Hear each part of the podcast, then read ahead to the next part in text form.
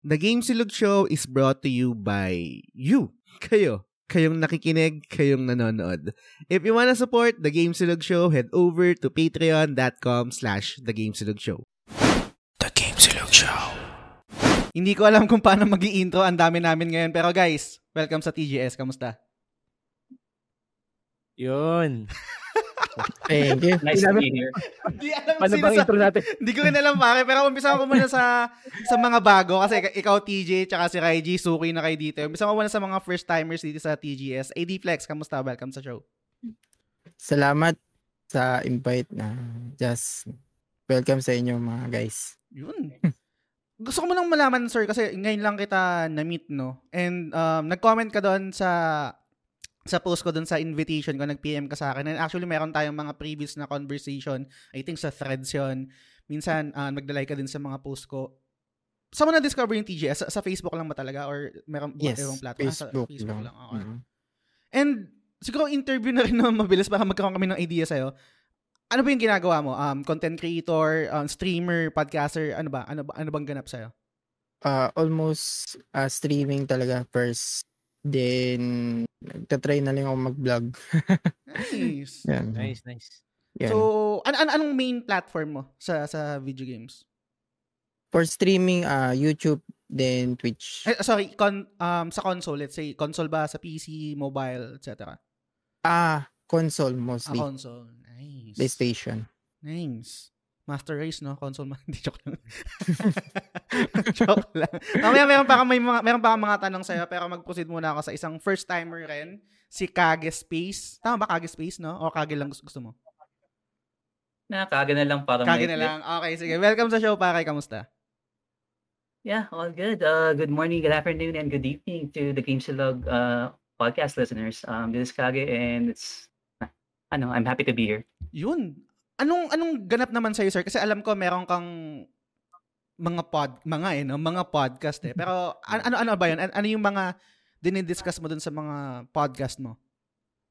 Okay, um, makala ko sa usually sa po ng promotion tong part na to eh. Um, pero, yeah, um, dun sa namesake, um, Kage Space, um, I talk random things there, so ranging from tech, um, primarily anime, anime as well, and sometimes I do video game essays, um, primarily the games that I've recently finished or mga gusto kong i-recommend.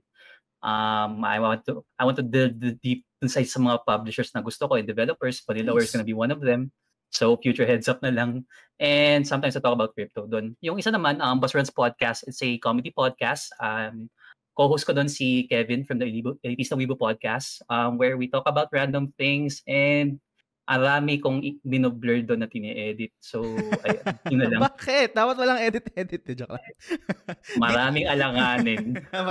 Cancelable ba? Cancelable takes. Pero dito, um, gusto kong sabihin sa inyo guys, kasi kayo mga first timers kayo na pwede nyo sabihin kahit ano, kasi sa inyo naman yan, um, kung ano yung thoughts nyo about it. Basta, um, civil lang tayo, maayos yung kwentuhan natin, hindi tayo nagsisigawan, hindi tayo nang, nag, kung ano-anong mga shit, no? Okay lang yan, kahit hindi tayo mag-agree sa isa't isa. Basta, healthy conversation. So, maliban sa mga first timers, syempre meron tayong mga repeaters, mga suki na dito sa TGS. mga estudyante. Raiji, welcome back sa TGS. Kamusta? Parang yung nakaraan lang eh. Yung nag, nag-spoiler cast tayo sa Octopath eh. Ah, Siyempre, men, salamat ulit sa ano. Ako kinapalan ko na yung mukha ko. Ako na Hmm. miss kasi JRPG eh. Talagang Oo. sabi ko gusto gusto ko talagang na i-invite dito sa ano ah, sa podcast mo pare kasi sobrang healthy talaga.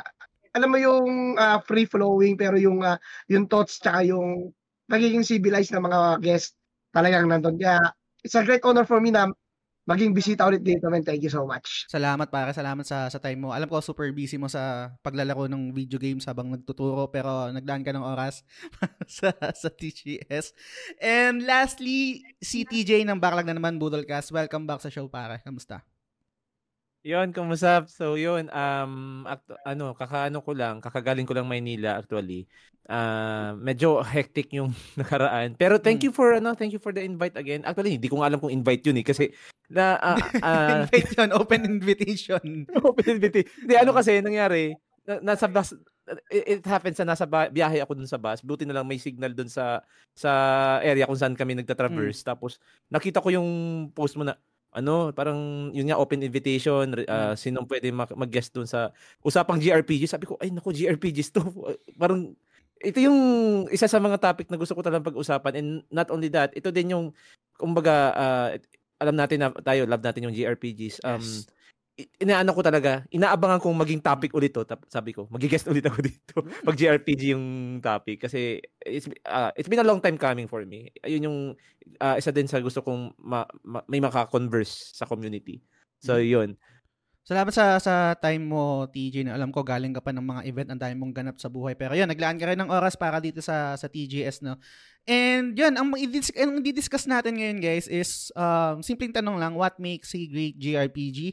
If you listen to our past episodes, no, parang, actually nawala ako eh, nawala ako sa JRPG na nag-focus ako sa Get Good, sa mga Souls, nag-focus ako dun sa mga um, exclusive ng ano ng PlayStation, etc. no. And na pag naglalaro ako, I think yung pinaka last na JRPG na nilaro ko bago ako parang nagpahinga is Tales of Arise.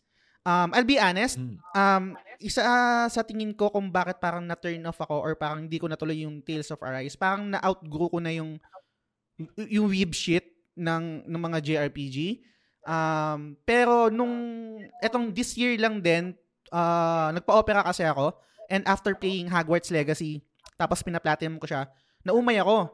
Tapos nakita ko yung I Am Setsuna, nilaro ko siya, and na-remind ako kung bakit mahal na mahal ko yung genre na to. Tapos yun, tuloy-tuloy na. Hindi pala siya, parang in- hindi sa hindi ko gusto yung yung pagiging weeb o yung mga anime na na elements ng isang JRPG na kasi kadalasan may ganun. It's more on doon sa parang kung ano na lang yung nagwo-work sa akin. Parang ganyan. And sabi ko, ano, ano, ano, para sa, sa para sa akin, ano ba yung paano ko ba masabi na great yung JRPG na- or okay yung JRPG? Pero syempre hindi naman siya magandang discussion kung sa akin lang manggagaling eh. kasi meron lang akong meron akong personal taste. Maganda malaman ko yung mga taste din ng ibang mga gamers na talagang gusto rin yung JRPG na na genre, right? Pero yun, i-discuss, i-discuss namin yun mamaya. Mas magdi-deep dive kami. Pero bago yun, gusto ko man lang mag-thank you sa ating 24 Patreons. 24 na. Salamat sa inyo guys. At shoutout sa ating mga executive producers. Sila Sands, sila Lan, si Mike Rubio ng Xcore Gamer, si I am Maku, si Mark D. Vinagracia, si Yvette Zuzan Solivilla ng The Ara Ara Channel. Maraming maraming salamat nyo sa, sa inyo guys. And magwa one month na since nung nirelease ko yung Patreon. So, may another content ulit ako nalalabas na exclusive para sa inyo guys. Um, Game Silog Plus and yun lang podcast. Tapos siyempre na, na-reach ko kasi yung 20 Patreon. So, dalawa na yung pinuproduce ko na podcast. Actually, tatlo. Pero yung, yung, yung third kasi live stream siya eh. So, parang ibang-ibang beast and ibang monster naman yun. Yung, yung mainly podcast lang talaga is itong TGS, itong, itong flagship, at tapos yung um, next Friday ulit, which is every Friday naman siya. Solo, solo podcast siya na parang audio diary. Parang ganyan. So, kung trip yung panoorin yun, free feed yun, hindi yun exclusive. Available yan sa, sa Spotify. So, yun, ang dami kong sinabi. Um, paano natin ito umpisahan? Siguro, hindi, hindi, ko, hindi ko kayo prepare. Wala akong, wala akong parang binigay sa inyo na, na outline or show notes, etc. No? So, um, gusto ko muna mag-gauge kasi unang-una, uh, meron tayong dalawang first-timers sa TGS. Wala pa kami masyadong conversation. Hindi ko pa kayo kilala. Si TJ tsaka si, si Raiji, uh, meron na kami mga um, ma- marami na kami mga conversation, no? Pero, para sa dalawang first timer, gusto ko malaman, ano yung favorite JRPG nyo? Umpisahan ko muna sa ID Flex. Sa akin yung Of all mga time, ah. luma. Isa Of lang, all tapos isa time. lang, isa lang. Wow. Y- yung nalaro ko talaga nung mga high school pa ako yung ano, Final Fantasy 7. mm. Yung pinaka-original. Kasi kahit na first time din siya kasi na 3D yung graphics niya. Okay. Mostly yung cutscenes, no? Tsaka nagandahan din ako yung sa storya niya, yung flow, yung storya niya. Mm. Tsaka yung namatay si ano. okay lang yun, sabihin mo. Hindi naman na spoiler yan. Oo. Ah, hindi na spoiler. Parang ano Si yun eh. Kung, pa- parang pag sinabi na na spoiler yun, pag namatay si Eric, parang sinabi mo din na eh, spoiler na ipapakos ako si Papa Jesus. Di ba parang, Sa bagay. Team to Infinity na din naman din yun. di ba? Pero, um, nabanggit mo na laro mo yung FF7. Favorite, favorite rin kasi to ni, ni, ni Raiji, no? Pero, bago ko iba to kay Raiji, para maganda yung ano natin, may ituhog ko. No? Gusto ko man na malaman, ilang taong ka nung nilaro mo yung ano, FF7? Mga 12, 13. Okay. Kasi ito, ito, ito yung lagi kong tanong sa sarili ko. Marami akong mga games na nilaro na JRPG nung bata ako. Pero I can say na ah, surface level lang yung naintindihan ko sa story. Nung nilaro ko ulit siya ng mas matanda na ako, doon ko mas naintindihan. Kunwari yung, yung Mm. F7, nagkukwento siya tungkol sa parang, parang merong, parang advance nga siya kasi meron siyang um, hint or vibe ng ano to, yung, yung nag, nagbabago, climate change, parang ganyan, parang may ganun na, na, na vibe. Tapos yung pag, Ah, government's conspiracy. oh, yung mga Yeah. ganyan, di ba? Tapos yung Mm. Mako reactor, yung, ayan, terror- eh, basta ang dami, Corporate greed. et cetera, no? Pero nung bata ako, hindi ko naman naisip yun eh. Mm-mm. I- ikaw ba, na ano mo na yan, na, na-capture mo na yun nung bata ka, nung una mo siya nilaro? Hindi pa masyado. Medyo tama ka nga, surface lang. Kasi nga, ah, mas focus tayo dun sa ano, yung kung ano lang binabato sa atin ng storya. Mm. Gets, gets. Mm. I- bago ako mag-proceed kay Kage, no, kasi favorite mo yung FF7. Hindi ko alam kung yun din yung favorite ni Raiji, pero ikaw ba, Raiji, anong favorite mo na JRPG of all time? FF7 pa rin talaga. Ayun, Yun yung 7 pa rin. pinakaunang- Yun ang unang-unang RPG na talagang, sa PS1 ha, na talagang Mm. napamangha ko na, sa grabe yung graphics nito ah that time. Kasi, nag, nakalaro na, ako, nakalaro na rin ako ng mga ibang JRPG. Yun nga, yung Lufia. Ano eh, medyo, ano siya, pixelated. Tapos, ito kasi yung ano eh, ito yung jump ng Squaresoft that time na hindi na siya pixel ang gamit eh. Talagang ah, modern graphics yung ginamit dito eh. Mm. Kaya talagang tsaka siya yung unang JRPG na nilaro ko na hindi medieval yung ano, yung Setting? Setting. yan, Ah. settings niya. Kaya talagang nahook ako dito sa FF7. Nice. Ihuli ko si Kage. si ano muna, si TJ muna Well, ng well. backlog na naman Budolcast. Ikaw pare, ano yung favorite JRPG of all time mo? Siguro given na to, pero sasabihin ko pa din ulit, um, Mm. Chrono Cross talaga. Nice. Ah, for context, um, nalaro ko din to, 12, hindi nga eh, 11 years old ako eh. Mm. Ah, tapos, um, what made me fall in love with Chrono Cross is yung music talaga. Yung setting, yung music, yung character design. Actually, yung character design nun, wala akong kalam-alam. Si Nobutero Yuki pala yung nag-design nun. Yung mangaka ng, ano yan, Escaflowne. Mm, Tapos, nice. sabi ko, oy, kaya pala ano, kaya pala nung tiningnan ko, may isang character dan sa dan sa Chrono Cross. Si si sino yun? Si Harl. Ko kamukha niya yung ano, yung yung cat girl sa Escaflowne. Medyo Mm. naghahawi. Tapos ah, okay. Isekai yun, di ba? Tama ba? Yung alin, yung Escaflowne? Oo. Hmm, eh si Kayo. Kimi mo, kimi mo, ay, shitero. Tama ba? Ayun. Oh, yun yung opening niya. Nostalgia. So yun, um isa, ah, pero pero ano, ah doon nag-spark yung love ko for for ah, yung different genre ng music kasi Mm. ano lang ah, ah, context lang. Before I before naging geek talaga ako sa gaming, ano, ah sabi nga ng mga kakilala ko, napaka metalhead ko daw. Puro ako Slapshot, puro ganito. Hindi ko na na-mention before, na, na, Mm. naalala ko lang ngayon. Tapos nung na-fall in love ako sa JRPGs, ito dito sa ano sa Chrono Cross, tapos yan Final Fantasy, sunudan na yan. Tapos biglang nag sabi sabi sa akin ng mga tropa ko nung grade 6 ako tapos hanggang high school. Ako nag-iba yung music taste mo, anong nangyari? Wala, Mm. na, na, na, nagandaan ako sa music nung Chrono Cross.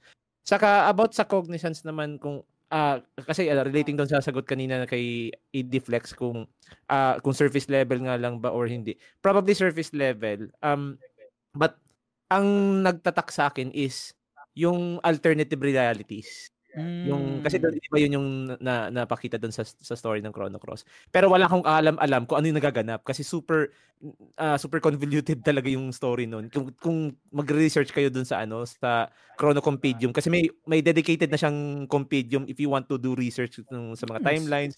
O ni-research ko sabi ko, ay nako na talagang it didn't even scratch uh, barely scratch the surface. Talagang mas maram, mas grabe pa yung uh, in-instill na, na lore Mm. dito.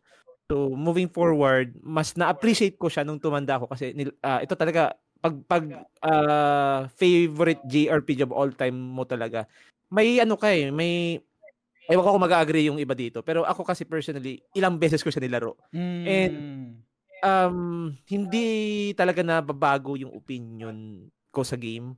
Uh, regardless kasi inulit ko inulit ko na naman siya nung nag-college ako. Inulit ko na naman siya nung na, na unemployed ako. Mm. Tapos I even purchased the game ngayong ano, yung, yung last kailan ba yun? 2021. Uh-huh. Hindi ko pang nalalaro eh. Pero gusto ko siya ma-experience ulit sa na yun nga yung na-fix na daw yung frames per second saka yung modern take nila doon sa sa sa game.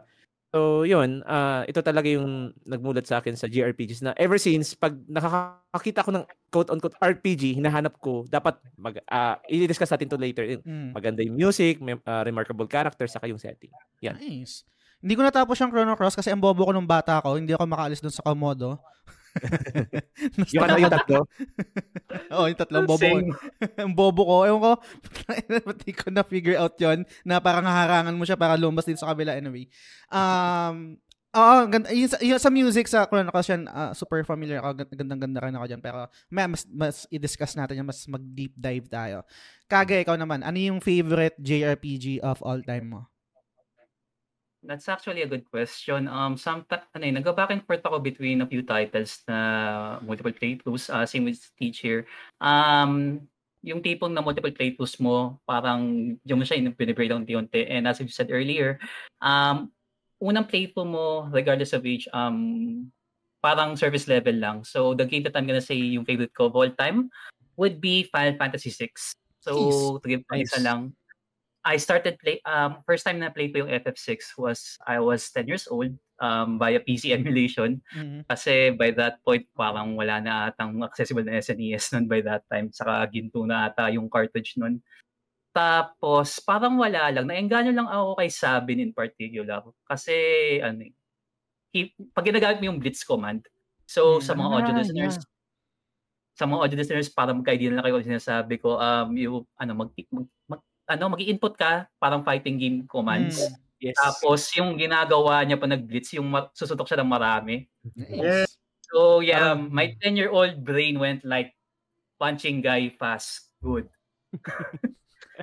Tapos ayun, I did the playthrough recently. Tapos that's where it hit me. Kasi as you grow older, you experience a lot of things doon ko nakita yung mga subjects na hindi ko napansin nung bata ako. Mm. And primarily without spoiling anything or sa mga hindi pa nakapaglaro, the game mostly revolves around loss. So, ayoko nang sabihin kung ano nangyari. Basta, it really hits you nung... It really hits you lang talaga on a different level pag nag-play to ka and you experience a few things. So, yeah, yun na lang muna. Grabe, Sir Kage kinikilabutan ako sa sinabi mo kasi kakala, ano, eh, nilaro ko yung FF6 mga limang beses. Ito, ito recently nilaro ko lang din siya, yung Pixel Remaster. Actually, ang sabi ko nga kanina, favorite all-time JRPG ko is Final Fantasy 7. Pero sa hmm. storytelling ng Final Fantasy series, FF6 ang isa sa mga pinaka hmm. pulido. For me, siya ang magnum opus ng 1 to 10 eh. Mm. Mm. Saka trip ko yung ano, trip ko yung villain diyan, si Kefka. Siya, siya, actually ano, um yes sa mga villains talaga um na, napa, napa ano ako napamuni-muni ako. Kefka talaga yung top tier para sa akin. Yes. Siya lang yung nakagunaw ng ano talaga Oo. ng mundo, di ba? Saka ano, yung eh. maniac, siya yung pinaka pinaka sadistic sa lahat eh. Yes. Di ba? Nihilist. What's the term that I'm looking for? Your na nihilistic or nihilistic ba? I don't know how to pronounce the word. Medyo nihilistic. Oh. Yeah, nihilism there, ramdam na ramdam ko sa kanya. At saka partida, wala pang main protagonist dun eh. Kasi um, sa latter half, sabi na natin, ewan ko lang kung spoiler to ha. Um, lang lang or blip na lang to siguro sa part na yun. Um, kung sino yung unang character na intro sa'yo, kahit you can finish the game without her. Mm. Oh. Nalala ko lang, speaking of nihilism, may tumatak na linya sa akin na galing kay Kefka, yung why create why create when everything can be destroyed? Why live when everyone hmm. when everyone can die? 'Di ba? Yes. Ang dil, ang ano nun? Naalala ko si Ultima dun sa ano, sa FF. 16. anyway, um, disclaimer, hindi ko pa naalala ko yung FF6 pero okay lang yan. Parang kabawasan yan sa resume ko. pero, soon lalaruin ko yan. And um, gusto ko lang mag-piggyback doon sa sinabi ni TJ na yung um, favorite JRPG na er, er, er, JRPG niya is Chrono Cross tapos kahit ilang beses niya nang nalaro parang hindi nagbabago yung um, gusto niya dun sa ano sa sa game na yun. Do- doon kami medyo um, hindi magkapareho. Kasi yung favorite JRPG of all time ko is Lunar Silver Star Story Complete. Bakit naman mag, bakit kami magkaiba? Kasi ako naman ayokong laruin ulit yon nilaro ko siya pero hindi ko siya tinapos. Kasi gusto ko siya, gusto kong i-preserve yung memory ko dun sa game na yon. Um ayok parang natatakot ako na baka pag nilaro ko siya ngayon na iba na nasa ibang mind space ibang space na yung utak ko. Meron na akong mga um, point of comparison meron na akong mga ibang nalaro na game na na pwedeng mag-ruin doon sa memory ko doon sa game ng Lunar. So pero clear pa rin naman siya sa akin yung, yung game na yun. Gusto ko yung Lunar kasi I think yun yung last game na nilaro ko na JRPG na talagang pre-project ko yung sarili ko dun sa bida. Ngayon kasi pag nilalaro ko ng JRPG na hindi ko naman iniisip na kunwari ako si ano, eh, ako si Hikari eh. Hindi ganoon eh. Hindi hindi ako ako hindi ako si si Nathan Drake, hindi ako si si Aloy or hindi yung mga bida, hindi ko pino-project yung sarili ko basta parang I'm experiencing the game and the story through their lens. Parang ganyan. Pero yung, nung naglaro kasi ako, siguro kasi bata pa ako, nandun pa yung parang hero's journey, ako yung bida ng story na to.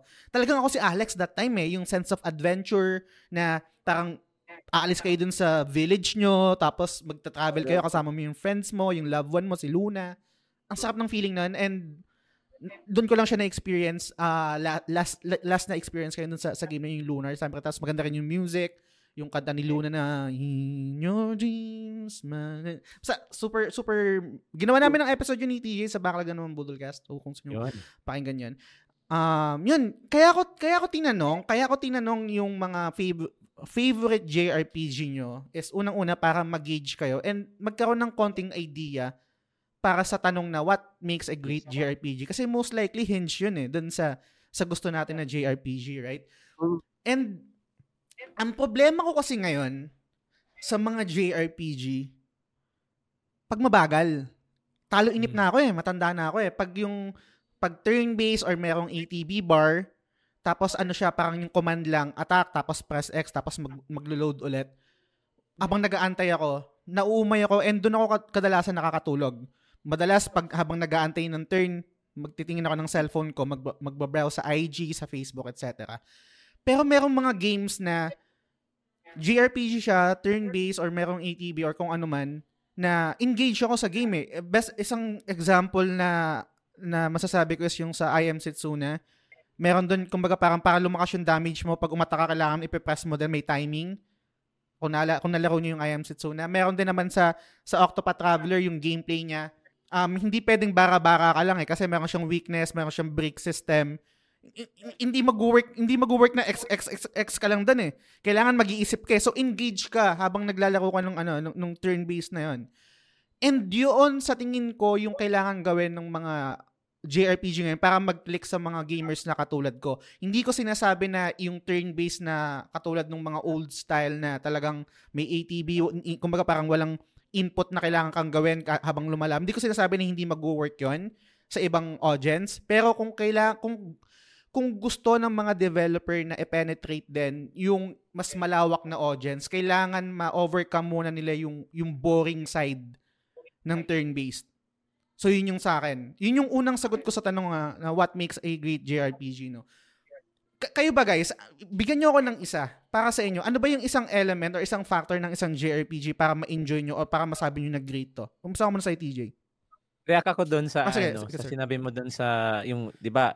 Palagi na, palagi mo 'to nababanggit doon sa yung ah, talo inip kapag matagal, mabagal, right? Mm. I think ano, siguro ako may issue may issue din ako pag ganun. Pero siguro ito din yung isa sa mga reasons kung bakit yung Chrono Cross yung all-time ko. Kasi kahit sabihin natin ganun yung formula ni Chrono Cross, right? Like mag-set ka ng commands, tapos you, you have to wait to Mm. for a certain uh, certain thing to happen. Pero yung kasi sa Chrono Cross, um, eye candy kasi siya. Like, Mm. halimbawa, pag nag-cast ng mga spells, o halimbawa, yung mga elements dun sa Chrono Cross, di ako nauumay eh. Siguro ako lang, pero Mm.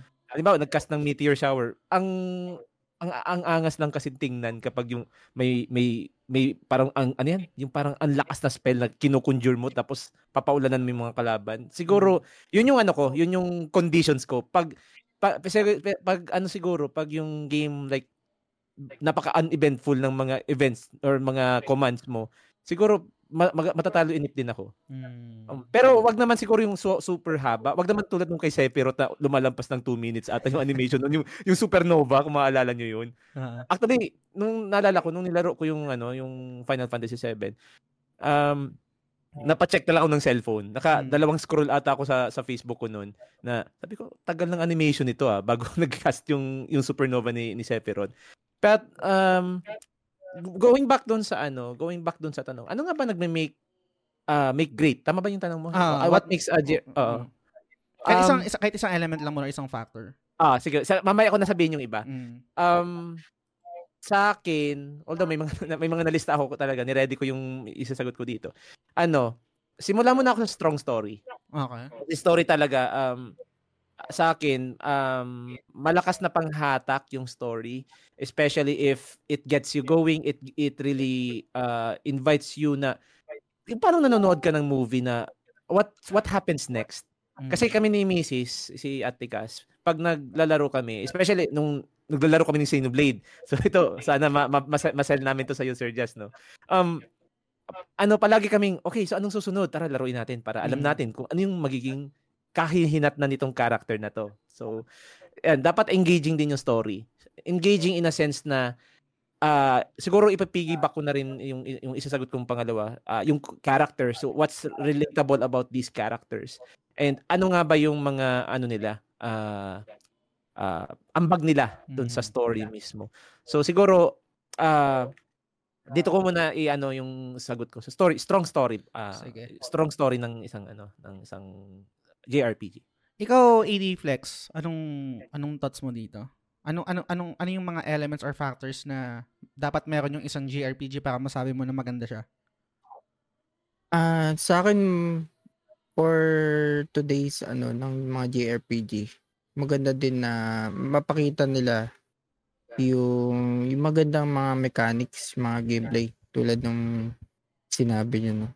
So kung kung turn-based siya no, dapat may mga kumbaga may ah, elements na pagbabago Mm.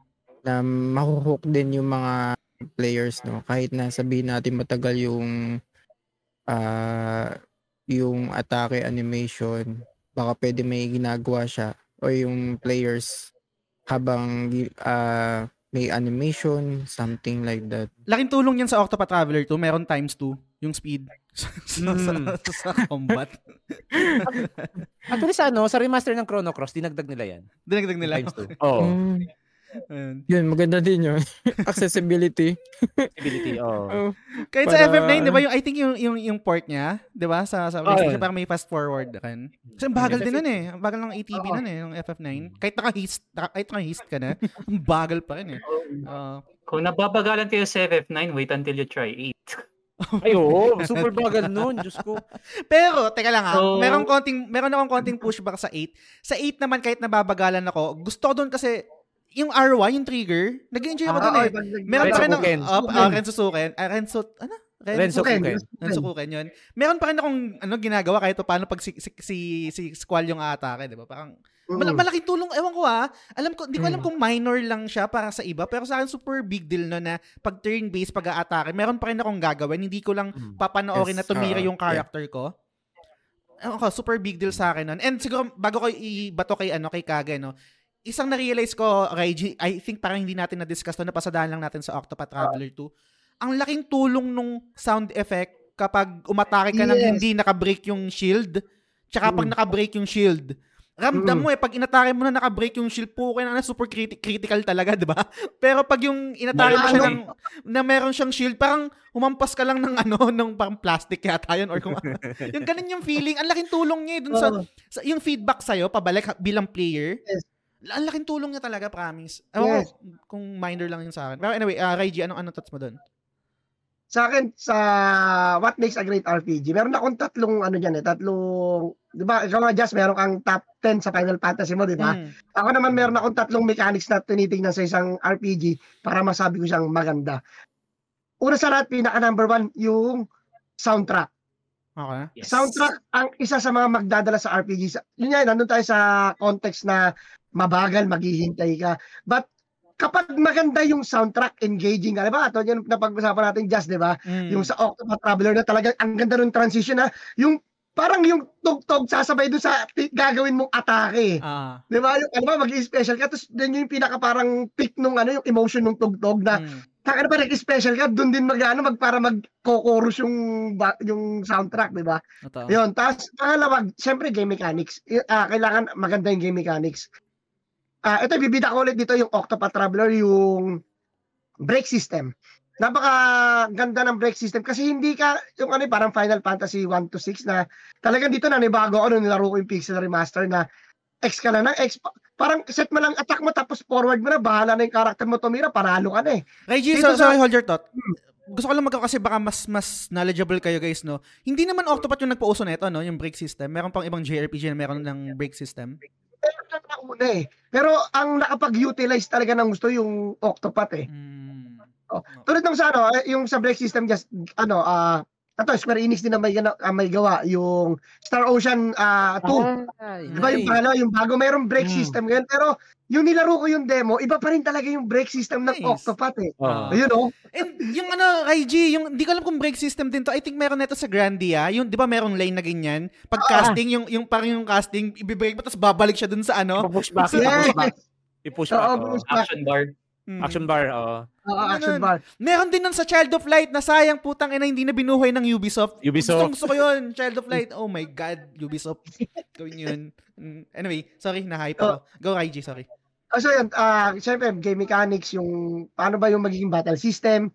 Tapos, sa ano kasi, sa minigame, eh, hindi ako fan ng mi- minigame talaga eh. Mm. Lalo pag nagmamadali ako sa sa story. Pero sa game mechanics yun nga, tul- tulad yan ng sabi ni Jazz, ah piggyback ako doon, yung pagpalo mo, yung, yung depende sa lakas ng hataw, yung mafe-feel mo yung impact nung, nung tira, yung lalo sa Octopath, pag umatake ka, yung, di ba, ano ba, may tatlong shield. Tapos gumamit niya ng BP, tak, tak, tak. Tapos yung muling-muling, tak, tak, tak, tak, mababasag yung shield ng kalaban. Talagang, ang ina, grabe. Ba't mafe-feel mo na hindi nakakatamad. Mm. Tapos yung pangatlo na basis ko is yung siyempre yung storyline. Okay. Siyempre kailangan yung maganda yung maganda yung sound system, ah yung BGM, maganda yung battle mechanics. Kailangan maganda rin yung ano yung ah storyline kasi yun yung iniabangan din natin eh na pinaka kung bakit natin nilalaro yung JRPG. Ano ba yung end game nung journey ng mga character natin? Mm. ng mga characters natin. Yun yung tatlong elements na masasabi ko na mayroon ang isang RPG na masasabi kong maganda siya. Mm. Gets. Guys, sorry, hindi ko pala kayo na, na-remind, no? Kung gusto nyo mag-cut off, feel free lang nga cut off. ah. Kasi ginagawa ko siya paikot lang eh, kung sino, kung sino tatawagin ko parang recitation, no? Kung gusto nyo Ah. mag-cut off, go lang. Dire- diretso na i-cut off nyo kami. Mm. So, React ako. TJ. Okay. Kaya ako dun sa ano kasi ano, pwede pala mag more than one.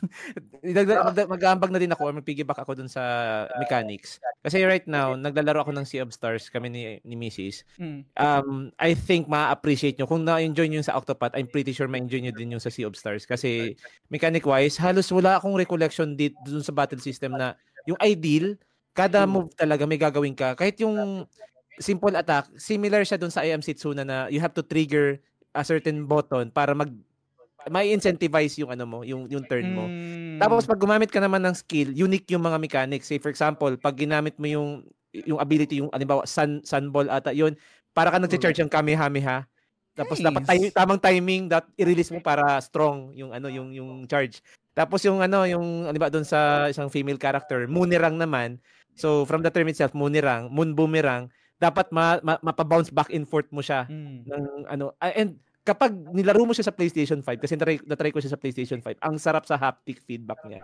And may Kasi- trophy rin siya, di ba? Tama ba? may tro- trophy. oh, may trophy din siya. Hindi lang ata yung Munirang ang may trophy. I think yung isa pang character yung parang nag nagto-throw ng knives sa nagte-teleport. Isa din yun.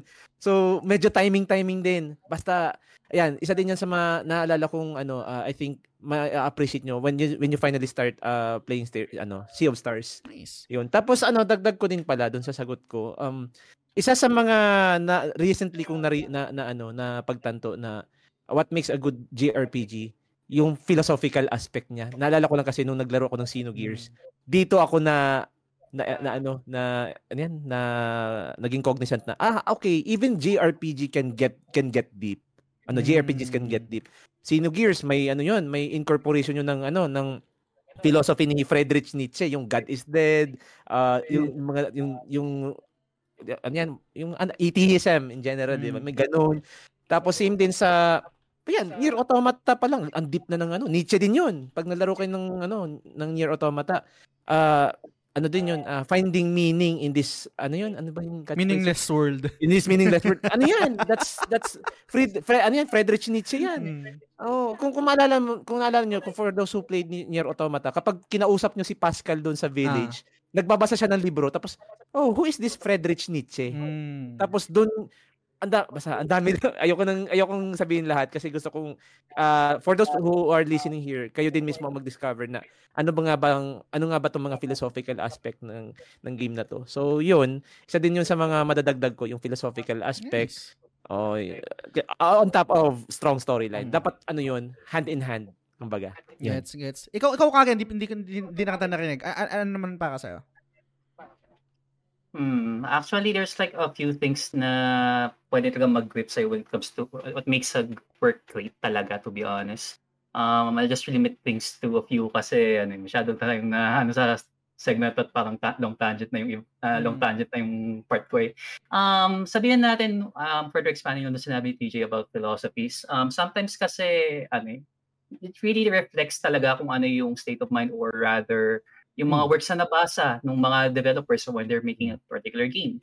A Mm. perfect example, not sure if anyone knows this, but um, the Persona franchise in particular, heavily influenced by Jungian psychology. yan yan si ano si Freud ata doon kung tama Sigmund Freud, si tama ba? parang si Freud ata doon eh or si ano si si Jung Ah, Carl Jung, oh yan si Carl Jung Jung si Jung oh, si Ah. Carl Jung nga si Carl Jung yeah. Um, if you, especially um, yung old school Persona game, like the heavily SMT ones, na mahirap balikan, especially if na introduce kayo sa 5. Mm. yun, ang daming references and callbacks um, about the self, yung shadow, inner selves, um, mga mask na inaano mo. That's one of them. Um, another one, medyo superficial to, uh, pero it wasn't brought up. Pero one uh, one of the indicators din kasi, um, yung marketability ng laro, primarily character designs, UI designs, interfaces. Sometimes kasi kahit sabihin natin na you have like the best um, may mechanic o soundtrack mo, sometimes kasi you're gonna be committing hundreds of hours on a particular game. Sometimes, okay din dapat na yung tinitingnan mong character model, um, especially yung character na you're gonna be playing as or yung self-insert mo, ika nga, when it comes to JRPGs kasi parang common trope na sa genre na silent protagonist, right? Sometimes yung supporting cast, yung titingnan mo, dapat okay din tingnan talaga. Per- Persona 5 in particular is like one of the best examples of it solid UI, free-flowing, so many colors, ang daming nangyayari na whatnot, na it really keeps you engaged. Kahit sabihin natin na it's, it's a turn-based game, but Mm. you get like certain interactions and whatnot na it really grabs your attention, which is something na yung mga, not sure if it's like uh, li- limited technology back then, na ano, dapat na pwedeng mag-retain. Kasi kung ikukumpara mo Persona 5 and you're gonna be playing what, ano ba yung medyo dreary na laro dati? Probably, ano, um, ano ba magandang turn base? Let's say, Thousand Arms. ano, Parasite Eve. Thousand, thousand Arms, Parasite, Thousand Arms and Parasite Eve, kahit sabihin natin magkaiba yung technically, pero turn base yung Parasite Eve. Actually, JRPG, old school JRPG nga siya kasi turn base yun eh. So, if you compare the two, medyo dreary at ano, tat, mayayamot ka ng konti sa Parasite Eve. Totoo. Pero kung i-compare, pero kung i-compare mo siya sa ano, free flowing na nangyayari sa mismong laro, that really ano, keeps you engaged and kahit paano nadadala ka with ano, the strong narrative and what whatnot. So yun, yun na muna. Magbibigay ba ako dun sa sinabi mo tapos pasa ako kay AD Flex? Um, unang, dalawa, dalawa to. Ah, una sa characters, ah, I totally agree. Ah, I remember nung bata ako, super, um, ang laki, ang laki nung, nung bigay sa akin nung unang na-introduce yung character sa, sa Star Ocean, yung may dalawang dragon dito. Parang interesting kagad siya eh. Parang pag yung Ashton. Si Ashton. Ashton ba? Hindi ko na matandaan. Ashton. Bata ko Ashton, sa yung, yung may ahas sa likod. Pula Ahas ba yun? Ahas Ay, hindi ba dragon yun? Nakala ko dragon. Dragon. Dragon. dalawang serpent. Ah, Dalawang serpent. anyway, yung, yung, yung mga ganun kasi kadalasan, no, um, pag sa JRPG, syempre, uh, inspired sa ano, sige, sa anime or in style, etc. No? Pag sa western, parang yung mga character sa western na RPG or parang normal na tao, eh, there's something, there's, hindi interesting, hindi siya nakakapag entice sa akin nung bata ako pag nakita ko, ano to, to, warrior, okay, warrior. Pag, ikaw, sige, TJ, go. May naalala lang ako kasi pag sabi mo nung sa Western, naalala ko lang yung mga cover art ng Japanese versus, ayan, yung Ayan. Japanese sa Western. Oh, tapos halimbawa, may nakita ka sa nito, Suiko din naman. Sa Mm. Suiko din, napaka-weave ng ano, ng cover art. Pag tiningnan mo sa West, mga malahiman ang pangit! laki ng mga Di ba? Parang, lately kasi dun sa GC namin, ano, yung pinahiram nga ako ng, ano, ng Switch Online, ng isa sa Oo. mga supporters ng TGS, and nakita Oo. ko dun yung Breath of Fire. Sabi ko, bakit ganito yung cover art ng. Breath of Fire? Ano to? Ano to? bakit si Ryu, ang maskuladong Ryu. pangit? It's Pero a yun weird nga, localization thing. Oh, 'di ba? Pero yun yun eh, yung character rin eh sa JRPG eh. Talagang Yes. nakakapag yung nagpipik agad ng interest mo kahit sabihin mo kunwari sa Breath of Fire lang may makita ka si Ryu tapos si si Nina yung parang may pakpak etc. Tapos Mm-mm. 'di ba? 'Di ba interesado ka kagad eh. May, may meron kagad personality, 'di ba? Dun sa mga characters. Tapos mag dun sa isang nabanggit rin ni, ni Kage about dun sa Persona 5, I think madalas to na-overlook na, na bibigyang highlight lang to kapag pangit pero pag nag-work hindi siya yung na parang napupuro etc. Which is yung UI. Lalo na pag sa Hmm. JRPG kasi na mag spend ka ng time sa menu or kung saan naman para mag, mag ano magtawag dito Sobra. mag-tinker ng ano, mag-tinker ng mga ng mga characters mo, etc., Yeah. 'di ba? Tapos ang pangit ng UI. Hindi- ah, bakit? Parang Oh my. may, hindi parang da- dapat taasan nila sahod sa mga gumagawa ng UI kasi super important nun eh, 'di ba? Mm. Parang hindi, hindi ako galit sa Ubisoft, guys, no. Pero sa ay, ang ayo isa sa ayoko yung pag sa UI yung parang cursor, yung parang bilog. Ah, yung. parang, Ay, parang siyang mouse cursor ginaganon. Tapos Ayun. nasa console. O, tapos naka, nasa console. Ayoko nun. Tapos yung, Yung gano'n ha. ha? So, sa F- pero kasi sa FF16, meron siyang option na ano, Ah, yung parang, ka na, Oo. ano na. Oo. Mm.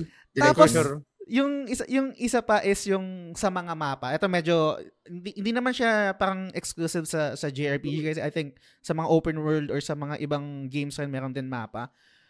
Maganda yung God of War. Maganda siya, promise. I mean, isa sa mga favorite ko, God of War 2018 Ragnarok. Pero ang pangit ng mapa nun. pangit ng mapa nun. Puta na, parang hindi nakatulong sa akin yun pag-explore. Parang, parang oo, ang ganda niyang tignan kay eye candy 3D na parang akala mo pa, eh, parang diorama ng lugar, yung parang gumo, parang ginawa ng, ng ganyan, di ba? Pero yung usage niya, hindi siya nakatulong sa akin. Mas gugustuhin ko pa yung ginawa nila sa Octo- Octopath na kahit hindi siya overworld na ano yung overworld lang yung pag naglalakbay ka sa dagat. Parang mapa lang siya na parang point and click tapos magte-teleport ka. At least it serves its purpose. Al- di ba pa nakakatulong siya dun sa pag-exploration mo, dun sa pupuntahan mo, etc.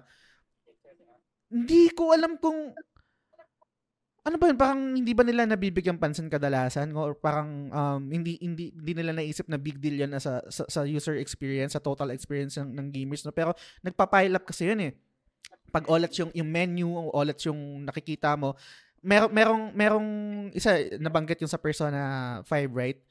Nabanggit to ni, ni Daddy Pierre 1 kasi yun, ar- artist din siya. Ang, ang pinakamaganda sa, sa Persona kasi, meron kasing parang thin line na nagsiseparate na super chaotic na ang dami nang nangyayari sa screen. Tapos, mer- pero okay pa rin siya kasi uniform yung experience niya. Hindi yung parang magulo sa mata. Diba, as, as a graphic artist, ikaw, TJ, baka, o kung sino man mga graphic artist dito, bilang graphic artist, parang alam mo dapat kung saan titingin, i-direct mo yung, yung tao kung saan siya dapat titingin. Isa sa mga problema ko sa Watch Dogs 2, yung UI nun, hindi ko alam kung saan ako titingin eh. Ang dapat dami. i- dapat i-follow yung ano, yung Fibonacci spiral. Kung alam niyo yung parang rules of composition yung ganito, yung Ay, parang hindi ko alam yan. Hindi Yung ano, yung parang ano yan, na, na, na-incorporate kasi siya sa memes.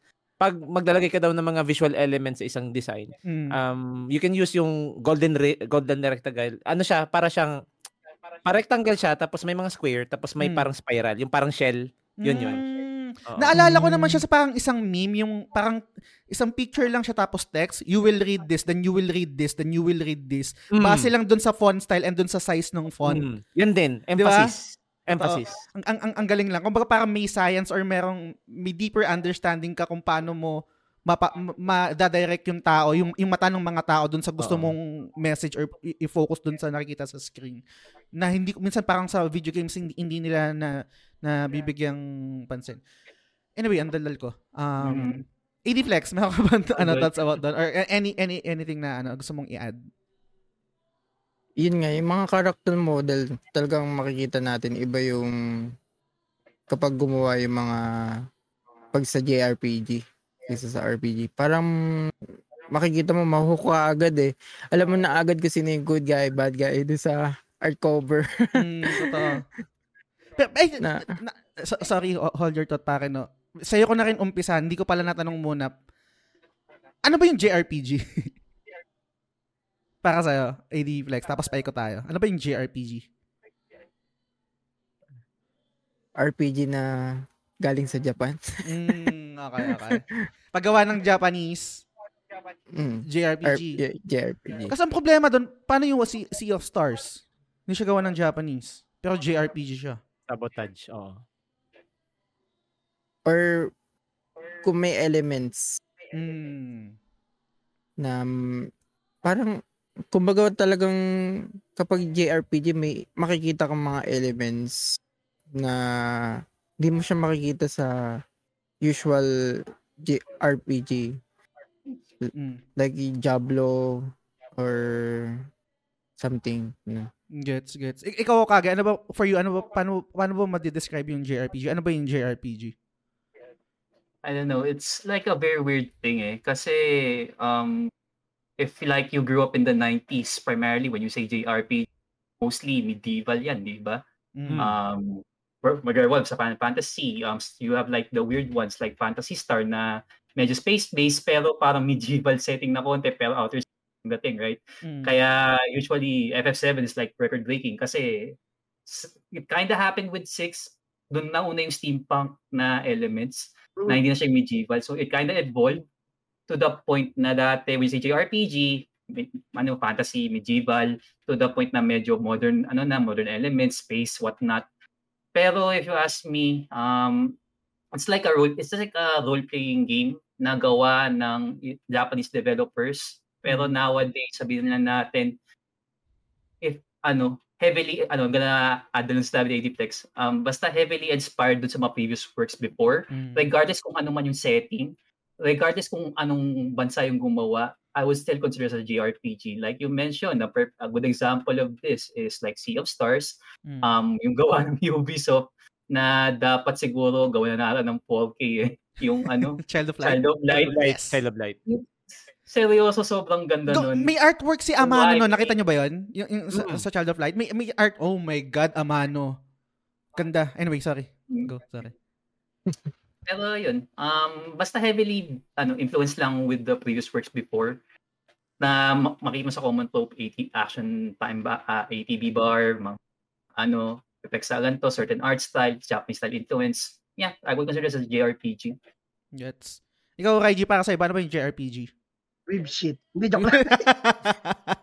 Totoo, isang naman. factor, isang factor. naman yan. eh. Ah, totoo One yan. factor yan. Ito naman, Kasi kung ano natin, ah, sa layman's term, RPG nagawa ng ano ng Japan. Ah, ah. Pero in my personal ano ah, approach dito sa JRPG, my personal context. Ano siya, eh, ah, game siya na you will feel one with it na feeling mo ikaw yung character na nagka-adventure Okay. na makakakonect ka sa kanya. At the same time, pagka may ano ka, may ah, sense of ah, adventure. Yun. Yun yung sa akin, ah, sense of adventure na nandun yung elements ng, ah, kung babalikan natin yung 90s, yung command, ATB bar. Mm. So, yun yung JRPG sa akin, yung may part ka na, parang ikaw yung nandun mismo dun sa story. Mm. Gets. Ikaw, TJ. Ito yung term na ayaw ni ano ni Yoshi P eh. Pero totoo yan. ano, so siguro sa akin, JRPG, um, nabanggit naman na yung iba, syempre it's uh, in layman terms, it's made by the Japanese developers. Mm. Uh, but uh, siguro dagdag ko lang, yung mga traits talaga na hindi mo makikita sa mga western RPGs. Yes. May form may formula siya eh, may formula siya. Ah, ito napapansin kong formula na to. Um, wala ah, halos if not all mga bida sa RPGs or JRPGs mga teenagers or mga late 20 Mm. mga mga early 20s. Tapos papatay ng Diyos, no? Oh, yun yun. From mag magkano ka, mag, mag, mag, magkano ka, mag-rescue ng pusa tapos ang ending papatay ka ng Diyos, Mm. di ba? Tapos yung Yep. tapos yung ano, yung palaging ang, ang start deck gising na, may pupuntahan ka pa. O ito, pamasahe mo. Bumalik ka mamayang gabi ha. Pa- Tapos 40 hours later, di ka pinapagalitan ng nanay mo. Nasaan ka?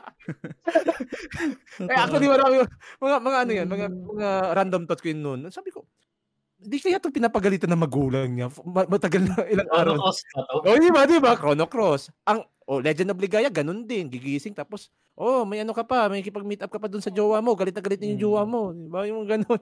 Pero, yan. Siguro ang point ko dyan, yung mga tropes. May mga tropes Mm. talaga siya na existing na hindi mo makikita. Ah, of course, that includes the the silent protagonist. Um, naalala tuloy ako. ah, sige, sige. Go, go. Yung ano, Dragon Quest. Yan! Ganyan na ganyan, gigising ka ng nanay mo. Gising na. Tapos sabi ka ng hari. Tapos sabi ka ng hari, patay mo tong Demon Lord ha. parang ikakalins mo lang. Parang wala ka pa na ulit. Patay ka ng Demon Lord. Inutusan lang.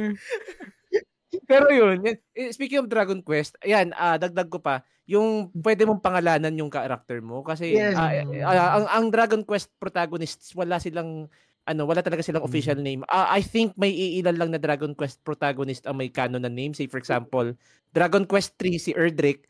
Sa Dragon Quest 11, talagang pinangalan nila 11. Eleven. Mm. O ah, naalala ko Alam nilaro ko yung Luminary. ano, ano?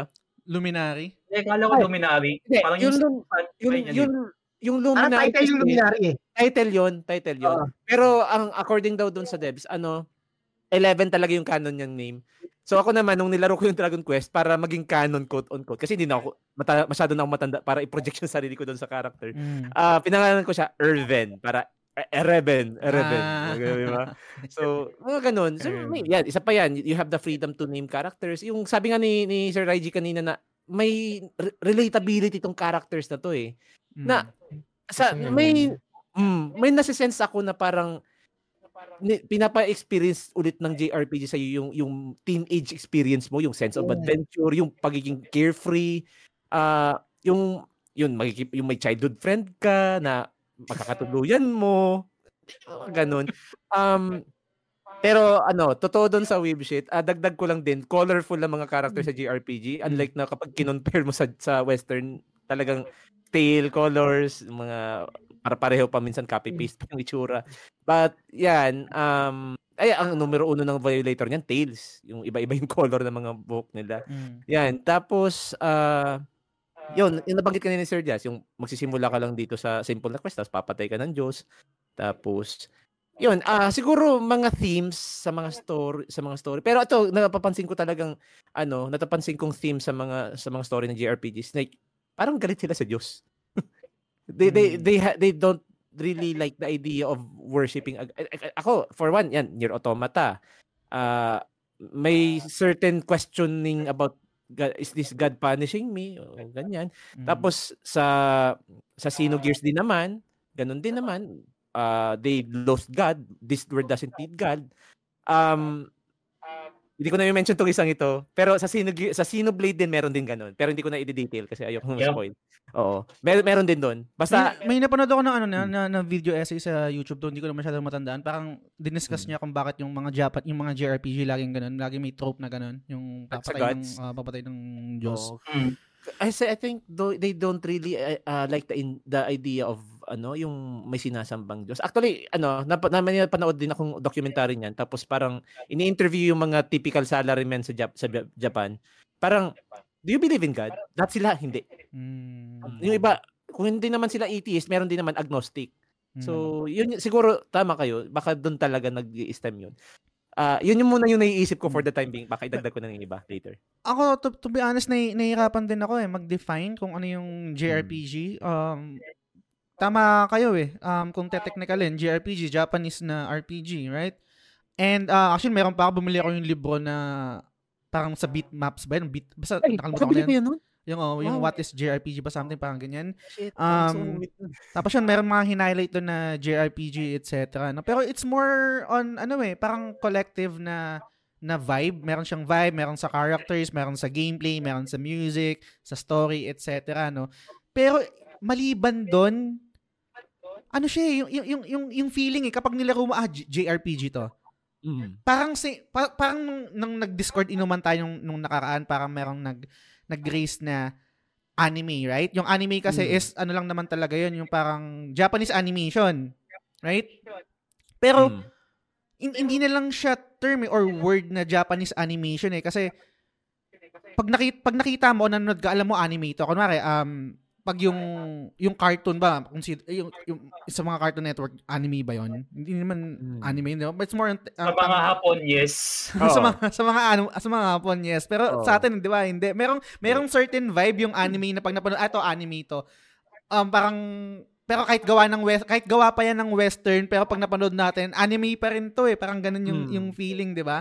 May mga trope mer yung yung art style yung etc tapos pansin ito ano lang to ah, hindi ko alam kung mag, kung, kung ma-explain ko ng maayos or ma-articulate ko ng maayos. Kahit yung sa style ng pagdodrawing yung parang clear yung lines kadalasan kapag sa cartoons kung naka-imagine niyo sa mga Cartoon Network napaka-clear nung lines niya na parang buo yung ano. Tapos pag sa mga anime merong mga parts na parang mga stroke na in- hindi nagsasarado yung yung line ng character na, na, na-imagine niyo ba? Sorry, hindi ko yata Oo. na-explain ng maayos. Parang imagine yan. imagine niyo si Dexter or, or sa Powerpuff Girls. Pag drawing mo yon parang may clear na pentel pen na nag-outline ng character.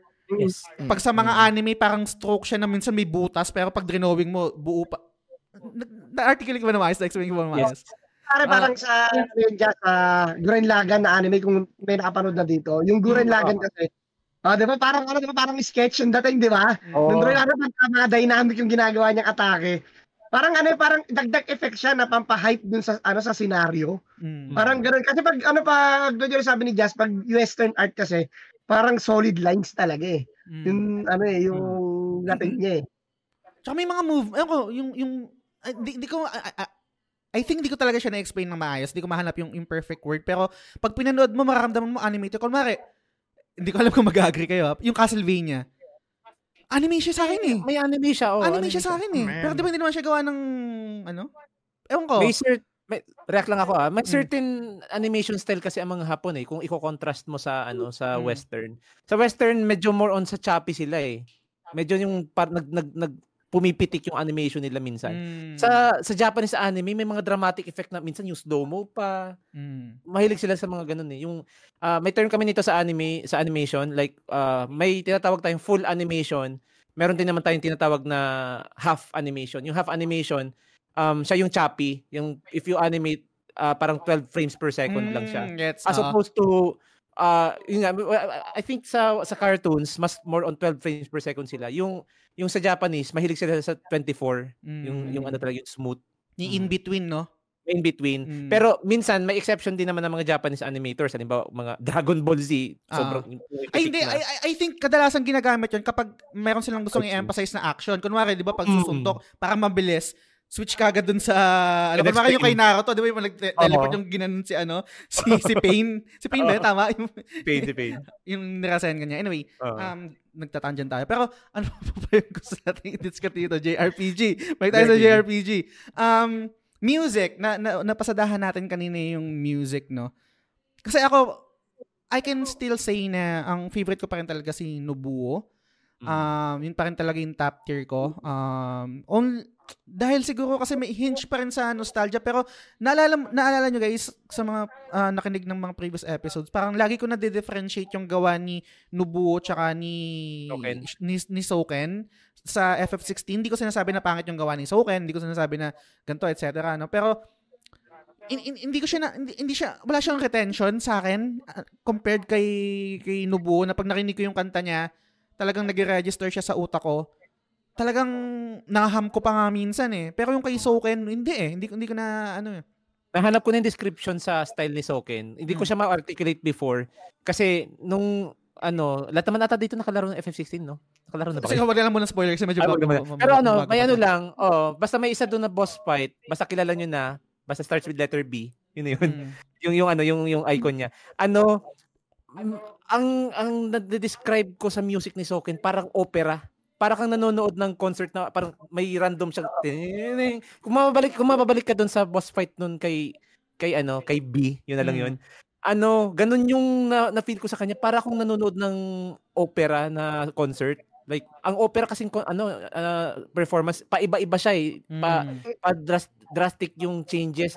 Para siyang comparable sa, eh, ewan ko, siguro ako lang to. Parang, Parang Neo Baroque, sir. Gano'n, parang Ah. Neo Baroque yung style. Ah, Neo Baroque. Neo Baroque, exactly. Yun yung feel ko doon. Super, sabi ko, ito yung ito yung ano, ito yung distinction nila ni ni Uematsu. Si Uematsu talaga kasi more on sa ano eh, yung Melody. melodies. Oo. Tsaka ma-define mo mas, ma- magandang sabayan yung yung music ni ano ni Uematsu. Ito pa yung dagdag doon. Sorry, last na tapos si AD Plex naman. Um, mer- meron meron din ano, meron din naman si Soken pero madalas siyang madalas na ginagawa to ni Uematsu yung ano ba to yung putang ina nakalimutan ko yung tawag sa term na yon. Yung merong isang theme tapos yung theme na to gagamitin sa ibang ibang ibang moment, ibang scene, ibang um uh, emotion pero same siya ng ano, same siya na Artist, pero iba lang yung approach. Oh, ano ano nakalimutan ko may term doon eh, pero mamaya baka baka, baka maalala ko iba- ko. Pero ikaw AD Flex, um meron pa bang ano ah, parang dagdag sa what makes a great JRPG na baka hindi ko pa hindi pa namin na nababanggit or let's say sa music etc. Ah, yun din, yung music at saka yung story Okay. para sa din sa akin. Kasi, kasi yung music, nagpapahit ng emotion natin yan eh. Mm. Kaya, kung ma-articulate yan din sa mga magandang game mechanics nila, kahit na sabihin natin matagal nga, mapa, mapapahype ka pa rin din sa mga, lalo na kapag nasa boss fight ka na, kaya kahit normal fights lang, Totoo. ma, ano ka, magigising ka, hindi ka maboboard Mm. din sa mga moments na yun. on, on- top of your on top of your head, ano yung parang mare-recall mo na favorite mo na battle theme sa JRPG na nalaro mo? yung ano talaga, seven. Seven talaga. no? Kay G. One wing. Tapos lalo na yung kay One Sephiroth. winged angel. Totoo. Ano ano much better? One Wing Angel o yung ano, yung kay Kefka? Ano ba yung kay Kefka? Dancing Mad, Dancing Mad yun. Dancing Mad. Ano, ano, ano mas maganda? Ano mas maganda? Yung tunog dun eh. Para sa inyo, anong, anong mas trip niya doon? One Wing Angel or Dancing Mad? Dancing Mad, personal Dancing Mad. bias eh. Pero solid yung one wing. Yes. Pero Solid yung- tama ng yung Dancing one Mad eh. Apples Pero kung tingnan mo yung pyesa ng ano, kung, kasi ako ini-example ko kasi yung Dancing Mad, yung unang part ng Dancing Mad kasi, ano siya eh, baroque style siya eh. Mm. Di ba? Tapos, ang ginagawa ko, ini-example ko sa klase, kasi talagang nagmamatch siya sa baroque. Talagang, makikita mo yung, ano, ang, basta ang, naka, ano eh, may goosebumps effect yung, ano, yung boses ng kumakanta dun eh. Di ba? May ganyan siya eh. At saka ano, imagine mo, during that time, paano nila naipasok yung ganong kabigat na soundtrack sa cartridge? Parang Hmm. isip parang 80% ng cartridge yung Compression. Oo. Di ba? Ito. Nah- nahihirapan ako. Ang hirap ng ganito yung kapag meron kang word na hindi mo maano mahanap yung gustong Baka maalala mo to TJ. Um, Alin? Kunwari, 'di ba? Nalaro mo yung FF9? Nalaro nyo guys yung Mm, FF9? Ah, 'Di ba nalaro ko. FF9 meron yung Melodies of Life? 'Di ba? Yung yung yung melody nun ginagamit ginamit yun sa world theme. Ginamit yun sa ibang Ah, eksena. yes. Ano Yes. ano Ah, ano, ano, World. ta- anong tawag sa technique na yun? May ganun ganun magaling sin, sinubuo eh. Lagi galing laging ganun yung approach niya eh. Para siya ma-translation ng ano ng parang different team, para same song, parang ganun. Lagi ko tong ginagamit eh. Yun, oh. Puta, nakalimutan ko yung tamang word doon. Nabibisit ako. Nahihirapan ako pag ganito eh. Pwede bang i-pause muna natin tapos isipin ko? Hindi, joke lang. Alala ko lang sa Xenogears ganun din, may ganun din sila. May may theme song siya tapos ginagamit din sa Overworld. Mm. Yung Actually, yung ganong approach, ewan kung na, na, ano to, na, na-realize nyo to. Sa Final Fantasy 7 Remake, ganun ang ginagawa nila eh. I- pag ano, pag yung tunog ng area, mellow. Tapos Ah. pag nagkaroon ng encounter, magiging parang mas rock yung dating. Ah, yes, Oo. yes. Mm. Di ba? Nagpo-battle. Continuous. Mm. continuous. Totoo. Pero ik- ikaw, AD Flex, sorry, na, lagi kita naka-cut off kanina, no? yung favorite mo pa rin, syempre, FF7, right? Um, favorite Yes. game mo din, FF7. Um, kung nakapaglaro ka ulit ng mga, let's say, mga JRPG na bago, let's say sa mga new generation or kung ano man, ano yung sa tingin mo na hindi na nag-work na dapat i-improve nila para makahabol sa mga katulad kong tao na talo, talo talaga inip. Kasi hindi na nag-work sa akin yung mga old eh. Old. Sa tingin mo, maliban sa... Oo, Siguro okay lang yung ba sa yung ano- mga weeb, mga weeb shit? Nag- Nag-enjoy ka ba doon? Mm, may siguro bawasan lang nila yung filler, mga filler scene, ganun. Tulad ng, Yung mga side quests. hmm, nawalang kwenta. Edge quest. Oo, nang, Yes, yes. Edge quest. mga ganun. Hmm. Kasi minsan, kab- kaila, minsan required g- gawin yun eh. Para makapunta ka doon sa main story, kailangan mo nang gawin yun. Lalo na kung trophy collector. Okay, eh, tro- oh, pag trophy Oo. hunting. Totoo.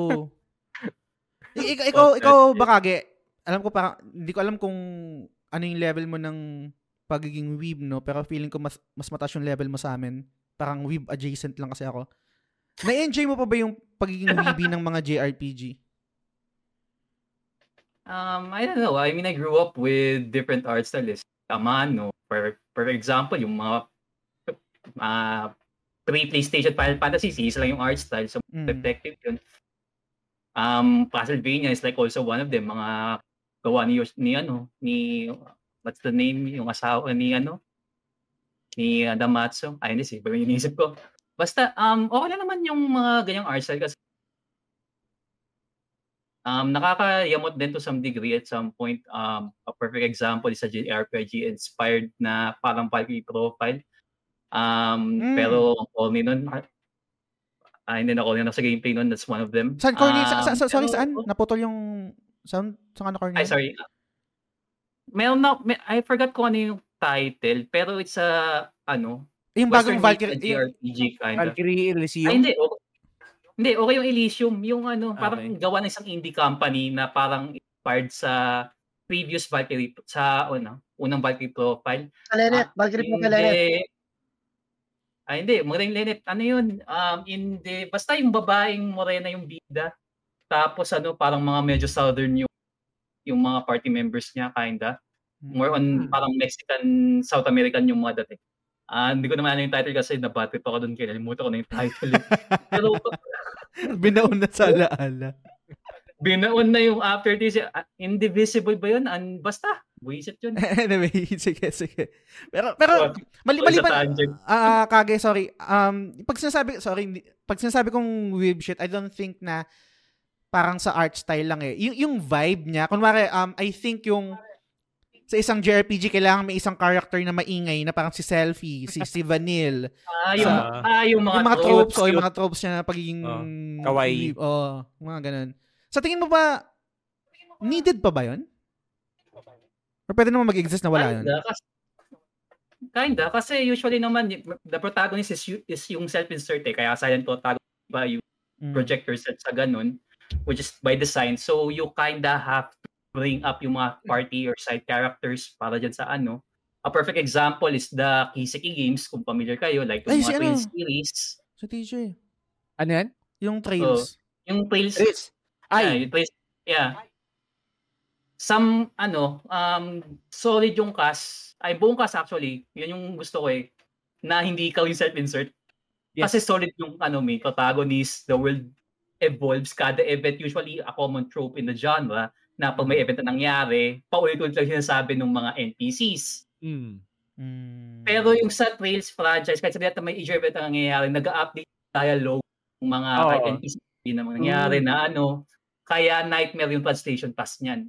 So, the Trails franchise kind of subverts yung tropes na ganyan, which is okay, and really good character development. Mm. Um, if ever na ma-tolerate nyo a good entry point is the Trails in the Sky franchise, kahit sabihin natin na ano, outdated, outdated na kasi interconnected world yun eh. Kahit na- medyo outdated yung dating, pero interconnected yung buong mundo nun. Like Mm. lahat ng, basta Trails, connected yung buong kwento. Pero character tropes wise, siguro may isang Star Ocean na ako nababanggitin na kinainis. with regards yan. Alam ko, nandito yung copy ko nun. Star Ocean? Ano yan? Hindi eh, no? Yeah, ito yung pinaka nakakayotang cast sa Star Ocean. Yan. Kita nga. Anong Star Ocean yan?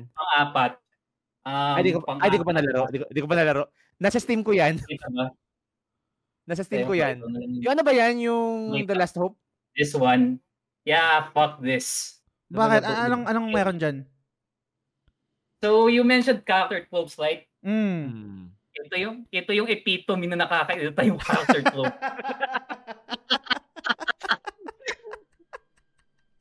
Basta may isa doon.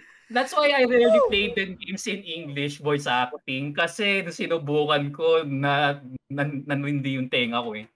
Especially yung isang character doon yung bata. I mean, there's like, kaya may mga loli characters, visually cute yung mga yan para may ano, ah, she's cute na kailangan ganito eh. Pag narinig mo yung loli doon, putang ina, ayoko na. Masaya yung combat ha, pero punyeta lang yung ano supporting ka. So, folks wise, yeah. Damn this game. yun na lang yun. Sorry. Ikaw, Napaka- ikaw, ano, tawag dito, Reggie, meron ka bang naalala na parang ginainisan mo sa JRPG na tang ina ba't may ganito? Sa- sana alisin na lang to or parang okay lang na hindi na nag exist to. Yun nga, yung iba yung, minsan may ibang character na nakakabis niya yung ano, to niya, yung parang sila selfie, sila UP. Sa Lavanil. Parang, ano ba yung Ay, ano? teka lang, teka lang, teka lang, hold your thought. So- Sorry, cut off lang kita. Gumanda si Yuffie dun sa, ano ha, sa remake ah. Ay, Parang, oo. parang hindi siya masyadong Mm. nakaka-ano, an- hindi siya masyadong annoying sa ano. Ah. Mm, hindi sa siya. remake. Oo. Anyway. Sige, go. Sorry, sorry, nakat off kita. Ah, may isang game akong nalaro, nakalimutan ko na rin yung title. Pucha, kung pwede lang patayin yung character, ginawa ko na eh. Tangina. Sino yan? Alam mo yung, Ano yan? alam mo yung, yung scenario, ewan ko sa, sa writing din siguro ng game. Alam mo yung parang seryoso yung ano, seryoso yung scenario na ganito yung usapan. Tapos pag siya nagsalita, kahit na seryoso yung sasabihin niya, parang, ang ina niya, parang pili mo kagaguhan pa din. sa tone, asa sa sa tone nung ano nung boses niya sa sa VA din siguro. Ah. Alam mo yung tangin mo ka na magsalita kung nandun ako kung ako yung character. Tangin mo, pag ka na magsalita hayop. Hmm. Panira ng moment. Oo. Merong, merong ano eh, merong, hindi ko alam kung mag-agree kayo, siguro pwede natin i-discuss to, no? Super gusto ko yung ano, persona. Um, lagi natin na po pag-uusapan sa ano sa sa GC ng TGS na kasi ang bias ko sa kasi Risei. Um, tapos sila kuya Balls bias na si Chie. Sabi ko kasi siya si DJ. Si Chie kasi kaya hindi ko siya gusto. Parang na-incorporate ko siya dun sa mga characters na ma- yung mga annoying, yung mga maingay ganyan. Parang yung um, mala vanil, ma- ma- mala selfie, etc. Pero yung, ginagamit ko yun si Chie kasi mag- ma- malakas siya sa combat eh. Gusto ko, gusto ko yung ano niya. Pero yung, yung, yung character, I think, hindi naman, hindi naman siya, paano ko ba sabihin to? Hindi naman siya yung parang, character na pag na-experience ko, hindi ko na itutuloy. Yung parang hindi ko na itutuloy yung game. Parang, hindi, hindi naman, hindi naman siya ganun. Pero, I can say na, yung mga trope na ganun, nakaka-menos siya dun sa total experience ko when playing that game. Siguro kasi kaya gustong gusto ko din yung I Am Setsuna. Mm. Napaka-clear kasi nung vibe eh, 'di ba? Get, get- gets ko yung ano, gets ko yung approach na pag seryoso, meron nakakatawa, ibe-break mo yung eyes, 'di ba? G- ganun siya eh. I think meron din ganun sa I Am Setsuna pero clear clear yung vibe, eh. somber, malungkot, 'di ba? Parang ganyan. Tapos sa Octopath Traveler 2, ang ma ang parang marerelate ko si Agnia, 'di ba? Parang si Ag, si Agnia yung Okay, parang Agnia. medyo ano doon. Pero hindi ako na hindi naman ako nairita kay Agni eh. Pero alam ko hindi ganun ka bigat yung gusto nyong mangyari or siguro para sa akin lang kasi 'di ba gusto nyong maging sikat na entertainer compared dun sa kay Temenos, kay Hikari, kay Throne, yung backstory ni Throne, pukin ng ina, 'di ba? Napaka dark, Yeah. su- super mindfuck yung yung kay Claude. Pero hindi ako nairita. Hindi ako nairita kay kay Agnia. So merong thin line na magse-separate na parang annoying anime character versus dun sa eto yung intention ng character na to. Siya yung parang breath of fre- Fresh fresh air dun sa napakaseryoso mong ensembles or uh, party ganyan etc. So y- yun lang um meron ba kayong ano doon um feedback doon kung kung wala meron akong sasabihin kasi na I think isa rin na kinainisan ko. Meron to sa Octopath Traveler 2 Mm. pero na, na ano pa rin eh, parang mas matimbang pa rin sa, sa, sa akin yung mga highs nung Octopath kaya hindi ko siya masyadong napansin. Nainis ako sa kanya dun sa last boss fight. Hindi ko spoiler, pakinggan nyo lang yung spoiler cast. Pinakayo ko ngayon sa JRPG. Noon na, do, noon naaatim ko pa. Noon parang okay lang. Pero ngayon hindi ko na kaya. Parang naiirita na ako. Yung pag may party ka, tapos syempre meron kang bias, right? Meron kang bias dun sa party mo. Tapos hindi nagle-level yung iba, yung nasa idle lang. Nainis ako doon. Hindi ko na kaya yon ngayon. Hindi ko, hindi na talaga. Parang, Lalo, na kapag maraming cast ng characters na Hmm. playable, di ba? Kaya kaya natutuwa ako sabi sabi ng isang podcast na pinapakinggan ko though hindi naman siya spoiler, right? Sa Sea of Stars daw walang ganon. Kahit marami kang party members, hindi mo walang walang anxiety inducing na putang ina hindi ko na pa-level yung ibang character ko and, and I think ang galing nun. Ang ako react lang ako diyan Ah, kasi sige. ano, halfway na ako sa Sea of Stars. Ang nakuha ko kasing vibe doon, walang tapon yung ano, yung kung ano yung ambag ng character na yun doon sa story. Lahat sila may major roles. Ang problema din kasi sa ibang JRPG, singit sila ng singit ng characters. Tapos, ano yung ano yung ambag mo sa sa kat- sa totality ng story? Mm. Or nag-i-exist lang ba siya dahil may side story siya? Mm. I think yun yung doon nagiging olats eh kasi halimbawa sa Chrono Cross ito Chrono Cross na init iano ko na i-criticize ko na 40 recruitable characters pero aanhin mo si 40 Gek ba? si, Akala ko, taga lang. ay ano question lang. 40 ba? Akala ko 56 yung total na mariregot mo Ay. sa Chrono. I could be wrong I could be wrong basta around around dyan mga ganyan basta ano basta okay basta given yung number na yun aanhin mo si Dami. aanhin mo si si Greco aanhin mo tong mga character na to alala ko nga Mm. may mga napabayaan pa akong characters tapos ang ending di ba ta- ano tatalunin mo yung ano yung parang alien creature doon tapos ano ah, magsasalita lang yung character na yun doon sa huli lang sa ending parang okay anong ambag mo sa totality ng story feeling ko nga doon sa Chrono Cross dalawa lang yung major character doon eh the rest mga Mm. ano lang kayo, mga extra lang kayo. O, on, ah, hindi to doon sa Sea of Stars na ito talaga walang tapon. Lahat, Mm. tila, lahat talaga sila. May chance, may ano sila eh. May may certain time to shine, may spotlight sila, may moment, may may right moment sila for the spotlight. So ito talaga yung na-appreciate ko din dito sa Sea of Stars. Yan. Dagdag ko lang doon TJ no. Di- Cancelable ba to? Um, Alin yan? Ito hindi kasi gets ko na yung ibang Yung characters highlight. magagamit mo and magagamit mo siya sa castle mo. Pero minsan Ah. selling point na lang yung 108 stars eh. Oo. 'Di ba? Parang okay, Yeah. 108 stars ang daming characters. Ilan doon yung ginamit mo sa party mo? Yes. Hmm. 'Di ba? Hmm. Parang Ah, gets ko yung may, may ano ko dyan, may ano ko dyan, yung, actually ito, I love this RPG. Uh, I, I love din.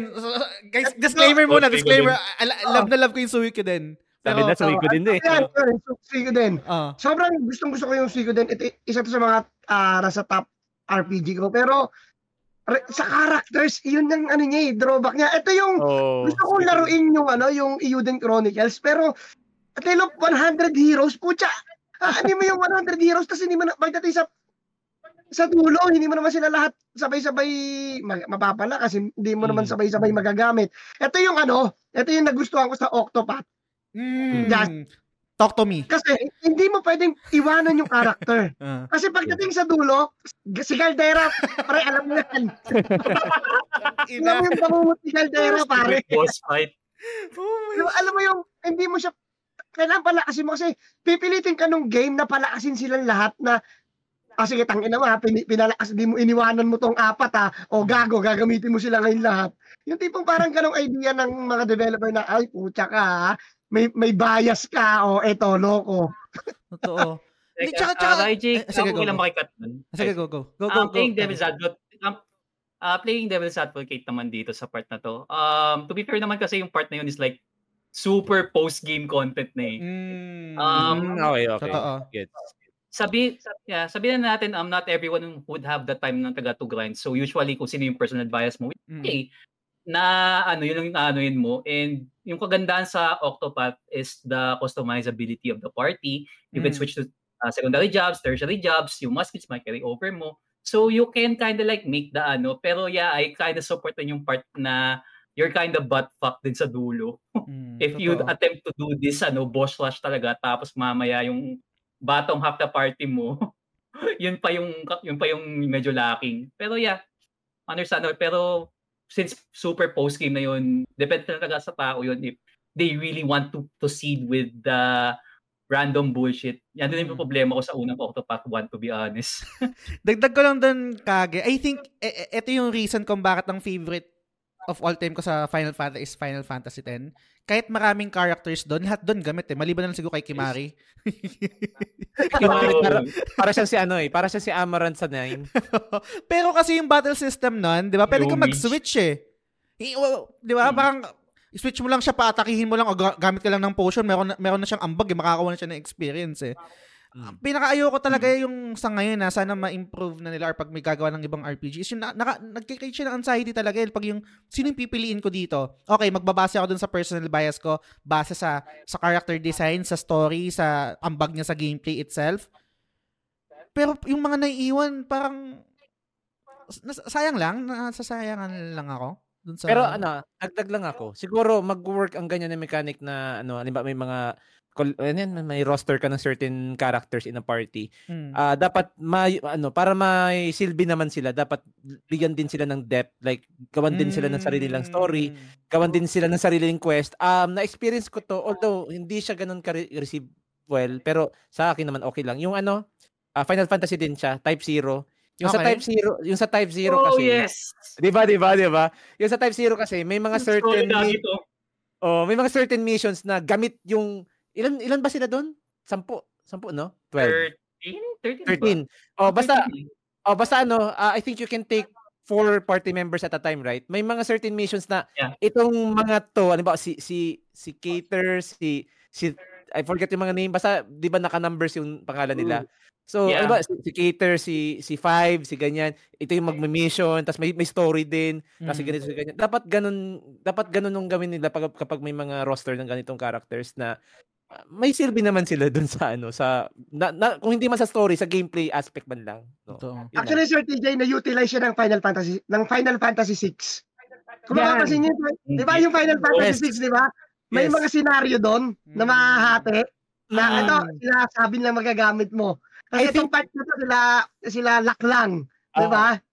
yan ba yung ano Sir Raji yung ano yung part na yung post ano yun yung pag ah, ascend ni Kefka sa ano sa Godod yung hiwa-hiwalay sila yan ba yun Uh, meron din yung sa unang part yung mag, kailangan yung maghiwa-hiwalay kasi kailangan yung, yung isang team kailangan pumunta dito sa certain area na to. Tapos yung Yes. isa naman pupunta dun sa ah, parang base nung ano nung mga rebels.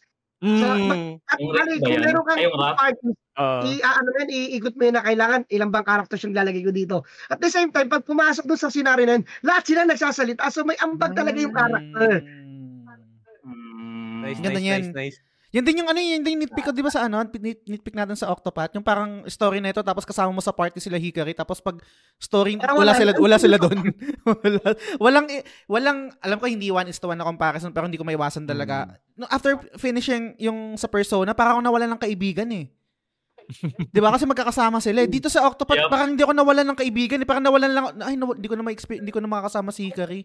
Parang ano, parang separate experience sila, hindi siya hindi siya Oo. parang as a whole na kasama mo yung buong party, yung yung walo. Yung ganung ganung feeling. Hindi ko Pero, alam Ah, eh, go, sorry. ah, sorry, nun sa Octopath naman kasi weakness niya yan, to be honest. Mm. Um, parang, ano, sir? eh, di ba, oh, oh, hindi, side story, ano, yun, hindi necessary side story. It's, dapat may specific party ka at certain points dun sa Mm. chapter para lang Mm. makita mo yung ano interact exactly So yan Ito. yung pinaka-problema ko sa Octopath. Kasi ano eh, yung world building, yung camaraderie between parties, pag wala sila on certain points, Mm. unless you dedicate, ano, nag-dedicate ka mag-follow ng guide, dapat sa part na to, sa chapter na to, magkasama si Hikari sa si Agnea para Mm. makita yung dialogue nila.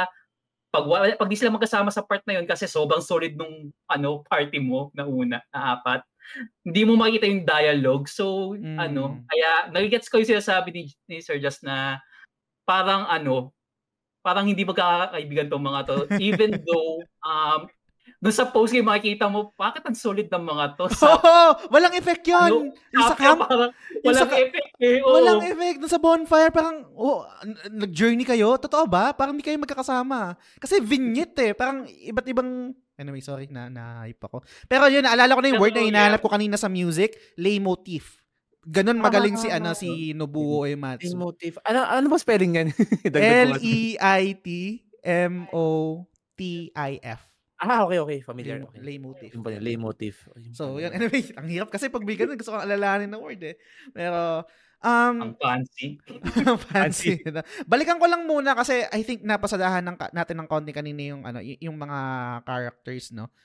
Um, I think na-discuss na rin naman natin yung, yung mga trip natin sa mga characters and meron talagang separation yung, yung kung paano gumawa ng characters yung mga Hapon versus, or let's say yung mga JRPG versus sa mga Western. And then syempre, siguro isang notable din doon yung may party, right? Kadalasan kapag sa Western, yung solo ka, di ba? Yung, yung mga ganyan. Gusto ko malaman, kasi na, na, natanong ko yung mga favorite nyo na, na JRPG.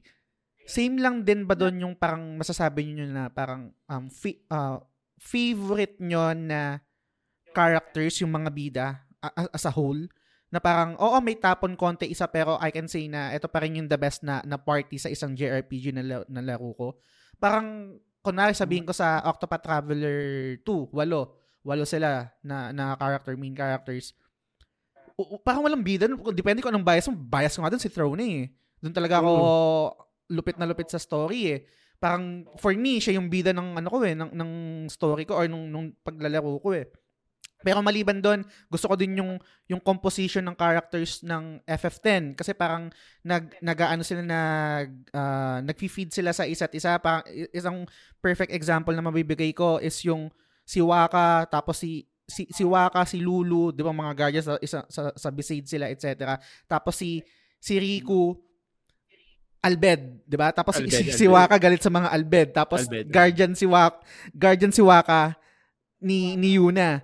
Tapos si Yuna pinsan ni, ni Rico. Yung mga ganung yung mga ganung story ba na parang hindi siya tapon and meron siyang meron siya meron bigat or may. Believable reason kung bakit tayo magkakasama at ililigtas natin yung mundo. Hindi yung parang, oh, tara, di ba sa Octopath yung parang pag na- na-meet mo to, Tama ka. "Ah, tara, tara, sama ka na. Or, i-experience mo yung story chapter niya, di ba? Ganun, pwedeng ganun eh. Pero pwedeng sama ka na muna sa amin. Bahala na, bahala ka na. Putang ina. Kung anong gusto mong gawin. So, meron ba kayong mga notable or parang ma-share na JRPG na nalaro niya? Super solid yung yung yung, yung mga characters. Ah. Sige, ikaw muna, Ano TJ. ba? Kung, kung meron ka na naiisip na. Hindi, na ano kasi to, nabanggit to kanina ni, no, ni Kage, yung Okay. trails. Ah, Kasi okay. ano, sa trails kasi talaga, solid yung granted ang dami talagang character sa trails pero wal ni isa sa kanila Ah. hindi mo hindi mo iisipin ng mga NPC tong mga tong mamimit mo to, to eh. May Mm. certain background. Ah, ano nga dagdag ko lang, hindi ko na mention to sa mga previous episodes na nag-guest ako saka yung sarili din namin. Mm. May isang NPC doon na may sarili din na parang lore. Ay, I'm not sure kung alala mo to. kinikilabutan ako. Teka Yes. lang, hold your thought. So, Oh. ang trails ba, ako hindi ko pa nalala ko yung trails. Ang Ah, trails ah, ba, ah. para ba siyang One Piece na nag, nagbabato ng breadcrumbs tapos eventually merong Yes. payoff? Yes. Yes. Mm. Kasi alam mo, ito kagaya, baka alam mo to, ala, may kilala kang NPC sa Trails na ano, si Anton. Kilala mo yun? O hindi mo, nag, hindi mo naalala?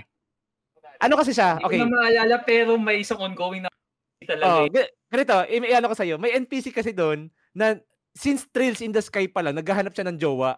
Dumating na sa Trails of Cold Steel, wala pa rin siyang jowa. Tapos, Mm. motherfucker! May portrait na ba yun?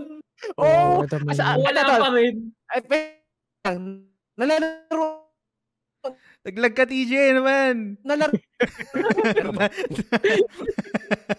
Naglag sa hype. Wait lang, nag, nag, oh, nag-chop out ata yung audio ko. Hello? Hello? Okay, wait ka namin. Ayan, yan, yan, yan, yan. Ay, Hello? Ayan. Hello? Hello? Nawala. Naputol ako, sorry. Okay, okay. Okay, di, ganito yung tanong ko. Um, nalaro mo ba yung Cold Steel 4, Kage? Ah, yan. Nalaro ko na yung Cold Steel 4. Oo. Kasi di ba doon si Anton, niligaw isang yung maid, yung maid, yung ano yung isang ng ano ng basta ano parang ano sindika, sindikato din. Basta naalala ko lang ano na, na carry over siya doon. Mm. Mm. Oh, basta ano lang, basta isa yun sa mga ano, yung ma- masabi nating notable brand clubs. But apart uh, NPC apart no, um masasabi ko na yung mga yung main cast lahat sila although ito ah, limbawa sa sa Trails in the Sky kasi dalawa lang yung yung talagang constant natin, right? Importante. Tapos pag dat- oh, dalawa lang 'yun sa sa Cold Steel. Pero may may ay, sa ano sa Tra- Trails in the Sky. Pero pagdating mo ng sa yung second arc, yung Crossbell, apat naman kayo doon. Yun naman yung constant mo. Pero you meet people as you as you progress with the story, pwede mo maging ka-party itong mga to, tapos aalis sa party mo, tapos mamimit mo sila sa later on sa sa, sa future titles. Yun yung isang na-appreciate kong detail sa Trails. Tapos Hmm. sabi ko sabi ko nga kay Mrs. Oh, alala mo tong pixel character na to ah. Ito na siya ngayon sa Cold Steel, 3D na siya. Question. Yung ganun moment. Ah, yes. Question, question guys. Ako, syempre fan ako ng One Piece. ah, updated ako ngayon sa Ah. sa One Piece. Tapos pag may bagong bagong ah, hindi nanonood ng One Piece, right? Eh, ang, ang ano naman yan kasi ang dami ng episode eh. Ang usual Hmm. na sinasabi ko o sinasabi namin is yes, mahaba talaga siya pero um you will be rewarded. Ganun palagi, Yes. 'di ba? Let's say kunwari pag nakaabot ka sa um let's say kay ano pangalan nito sa Arlong Park tapos hindi pa rin nag-click sa'yo, most likely hindi para sa yung One Piece, right? So, kung kung i-relate natin yun sa trails, Mm. unang tanong, I will be rewarded ba? Pangalawa, hanggang saan ako, ang- hanggang saan yung kailangan kong laruin para masabi ko na para sa akin to art, hindi, pa, hindi siya para sa akin. Siguro ako, um, ay wait, sige. Ano, siguro, uh, start off, tama doon sa sabi ni Kage, simula ka sa Trails in the Sky. Um, siguro as early as yung first and second chapter, dapat doon, doon mo dapat ma-realize, nagkiklik ba o hindi. Kasi honestly, doon talaga dapat nagpipick up yung ano, yung yung mga events. Kumbaga sa cogs ng story, Mm. dapat doon magsimula mag ano mag-set in motion kasi yung mga magaganap sa mga susunod na Trails games yung sa sa Azure, sa Zero, saka hanggang Mm. sa Cold Steel, set up yung nandun sa chap- second chapter para ma- ma-relate mo yung nangyayari doon sa mga succeeding games. Actually, good news nga kasi yung may yung ano yung yung Kuro no Kiseki may localization na siya. Trails into Daybreak ata yung ano, yung Yeah, title. Daybreak. Oo. So yun, dapat mga second chapter, yun yung gauge mo. La- Last na to, guys, no, na, na, na, super curious ako, Raiji and AD Flex, sorry, ah, medyo na, na curious lang ako. Ano, kage, meron ka ba gustong i- i-add doon? Tapos meron ako ita-transition na last talking point rin sa, sa topic natin. Pagdating sa trails. Um, teka lang. Um, we kind of brought up Tales pero ibang Sorry na wala yung audio mo. Naputol. ay sorry. Uh, okay na? Ayan, okay na. Go. Uh, okay. So, uh, let's uh, set aside naman natin yung Tales kasi parang long tangent na talaga yun eh. Pero to be fair, ganun ka expansive pala yung mundo ng Tales. If, if, if ano, I'm just gonna mention one publisher, uh, one developer na lang Go. where sabi natin yung buong cast ng mga laro nila, wala pa ako nakikitang tapon. Mm. And anything, so ano, tanda nyo lang yung pang, ano, developer na to, Vanillaware. Ay. Ah, okay. Ah. So, I'm just gonna mention a few titles. To be fair, konti lang yung mga select nila. Mm. Pero ang i-bring up ko lang na solid, um, Odin Sphere, Odin Live the Sphere. Um, you can play, yeah, you can play this on PS4. Um, I think on Vita, yun lang. You can play the PS2 version kaso parang ewan lang yun. So I say, I suggest you just play the remakes. Mm. Um, it's, it's like a se- spiritual successor or sequel to Princess Crown na isang laro na ano. Ang ma-describe ko lang doon, solid cast, gameplay and combat is parang fighting game kasi may mga Ah. fighting game inputs you can make like long combos sabihin na natin parang good reader na rin compared sa mga turn paano ano ang hirap i-describe pero solid yung art style tingnan nyo na lang yung gameplay or review sa YouTube Mm. kasi it's really difficult to put into words Dragon, Tapos yung Dragon's Crown, di ba sa kanila din? Tama ba? Dragon's Crown? Tama ba? Yeah, pero yung Mm. Dragon's Crown, yeah, Dragon's Crown sa kanila din. Pero Dragon's Crown is ano, sabihin na natin parang oh, homage dun sa mga old school beat 'em up games. So if you Mm, kind of okay. play Knights of the Round Table, um, yung mga Dungeons and Dragons sa Super Nintendo, ganun, parang homage lang yun. And lore-wise, di naman siya ganung pa, ano.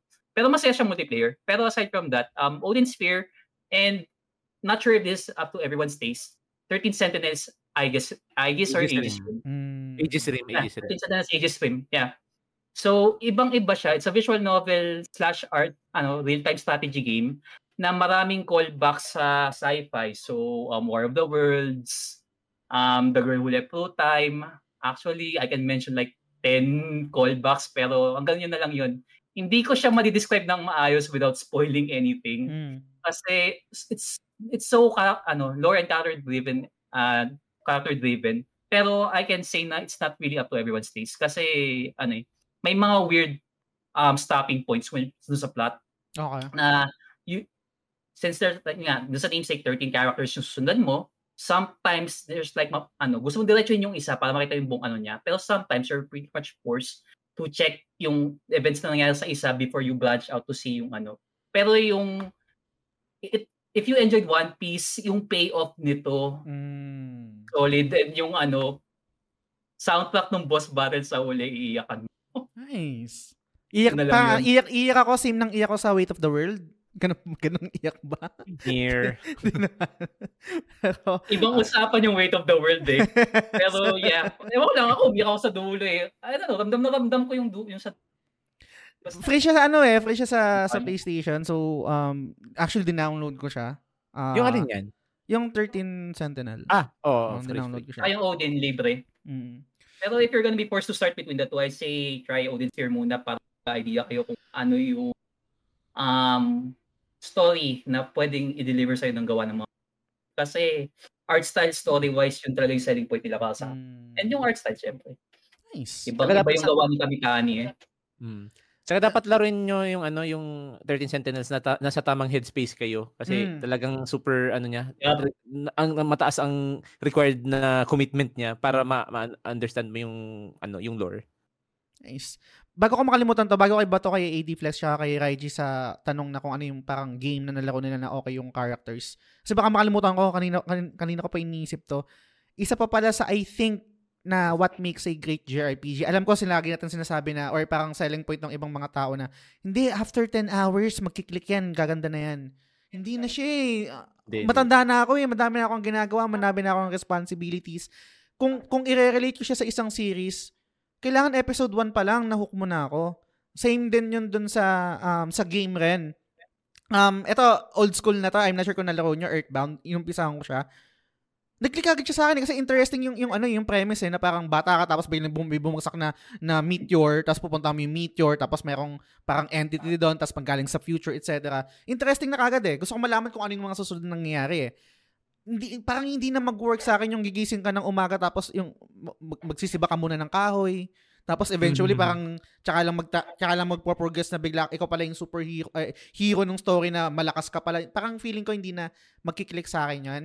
Kaya I think kailangan may formula may formula na um iba to kagad sa yung conflict o yung yung parang yung hook ng story para maging interesting ka it, ituloy-tuloy mo. Hindi na mag-work sa akin kadalasan yung sa slow burn. Pero para sa akin lang yun. Alam ko sa ibang tao baka nag-work pa rin yung yung slow burn, yung ganyan. Um, parang gradual yung story, etc. Pero for me hindi na. And I think majority rin siguro ng, ng gamers parang kailangan talo inip na talaga eh. Siguro epekto yun ng, ng social media or ng technology. Yung attention span natin hindi na ganun ka lawak unlike before. Pero yan, anyway, um, AD Flex, meron ka bang ma- ma-share na sa tingin mo yung parang game or JRPG na walang tapon yung characters? Sa akin yung ano eh, yung Breath of the Fire 3. Ay, oo. Ay, yung Fire 3. Okay, sige, sa 3. Okay. Yung 3. Kasi ano eh, natutuwa ako din sa storya din kung paano lumaki si Ryu. Mula pagkabata niya. Oh my God! Hanggang lumaki siya. Kaya amazing design niya tsaka story. Nag-click siya. Pati yung mga characters. Hmm. Ganda nun. May tanong may tanong ako sa iyo AD Flex. Between Breath of Fire 3 and 4, alin yung mas natripan mo? Yung 3. Ah, yung 3 talaga. Okay. Hindi ko natapos yan. Hindi ko Oh, natapos yan 4 kasi- pare. Ah, okay. Hindi ako nakalampas dun sa desert. Yung susunod mo yung stars. Ah, oo. di ba sa 3 meron din ganun? May ganun din, di ba? Sa, sa 4 meron Okay. dun pero nakasakay ka na sa parang ano, yung parang snail. Oo, diba? oo. Sa 3 yung naglalakad ka lang eh tapos susundan mo yung star tapos pag may, sabi may makikita kang ano, may makikita kang ibon tapos lilipad siya. Oo. Tapos parang ganun. Doon sa 3 star, sa 4, usok. Mm, mm, mm. Usok doon.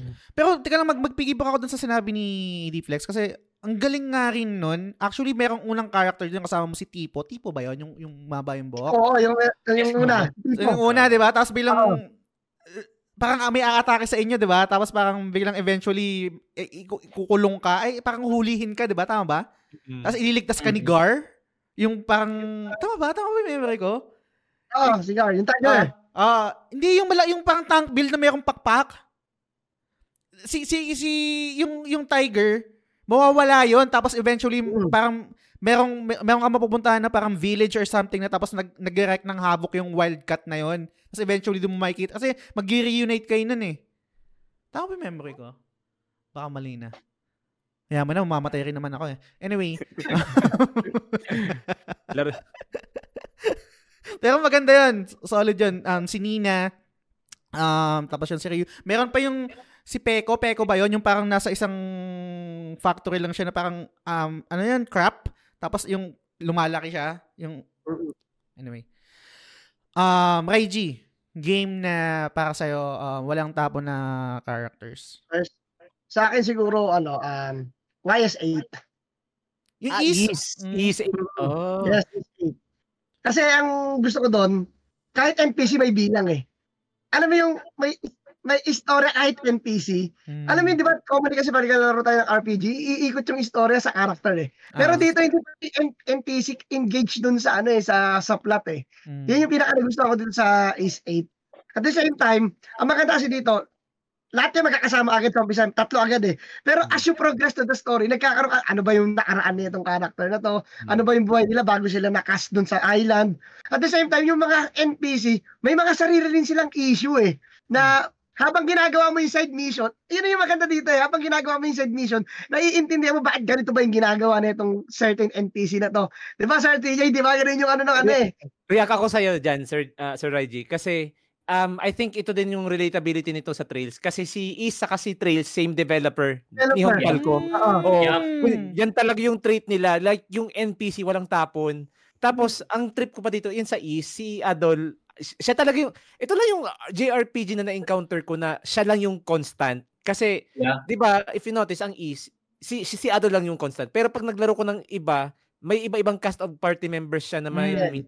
siguro si ang, ang constant niya lang doon, si Doggy. Siya lang yung palaging Doggy. kasama. Oo, Oo. pero, pero all, all throughout, yung, siya lang talaga yung center na, oh, aalis na naman si Do, si si Adol mag-adventure na naman. Ang isang may may meme na nga to si Adol eh, 'di ba? Ano to? Kilala to as palaging na- nalulunod na, na, natatilapon Oo. sa barko. Oo, palagi lagi, niya. lagi ang may story na lulog nalaglag sa dagat. oh, palagi palaging nandun sa may beach na ano yung nalunod. So, hindi siya tumatanda? Lagi siyang... Hindi. Matanda siya. Tumatanda siya, tumatanda siya. May time, Okay. mm, nags, sa timeline ng East, I think nagsimula siya 16 years old. Doon ata sa sa East 9 kung tama ang pagkaka-recollection ko, 20 plus na siya doon. Parang ganun. Mm, Mm. okay. Gets, Yan. gets. So, isa basically, sa maganda sa ano, sa Justice sa- Sabi. Hindi wala tapon kahit NPC. Kahit is 9, Mm. may bilang yung ano, NPC. Ano yung, ipapakita sa iyo kung bakit ganito siya eh. Mm. Yun yung maganda sa. At the same time, yung side quest, although may ibang side, side quest na nakakatamad talaga, pero para, para mo kailangan mo intindihin kung bakit ganito yung approach nila dun sa story eh. Yun yung gusto ko sa e-series eh. Gets. Saka ano si si si ano si Adol para siya si Rizal. Kada adventure na mapunta niya, kada island may jowa siya tapos iiwanan niya. Yup. ano yung sasabihin mo, Sabi mo? Kage? Ano yung sasabihin mo kanina, Kage? Sorry. And, um, basically, um, the best way to describe is, is uh, the life of Sorry, na napuputol yung audio mo. Sorry. Ah, tangin ng mic to. ah. Um, basically, um, yung East franchise, uh, buhay ni Adol lang yung kinikwento. Mm. Oo. At, at certain points of his life, yun lang. Kaya yung ano, sasabi ni ano, Sir ano kanina, base, ano lang, at certain points lang nung edad niya, pero yeah, lahat ng events nag-centralize sa mga pinagdaanan niya. Gets, gets. May diary yata siya eh. Kung tamang pagkakaalala ko, Oh, may yun lang. travelog Oh, siya. yeah, oo. Yeah, yeah. May travelog siya. Ako, yung sagot ko dito, ano eh, low-hanging fruit. Parang cap out na, na answer.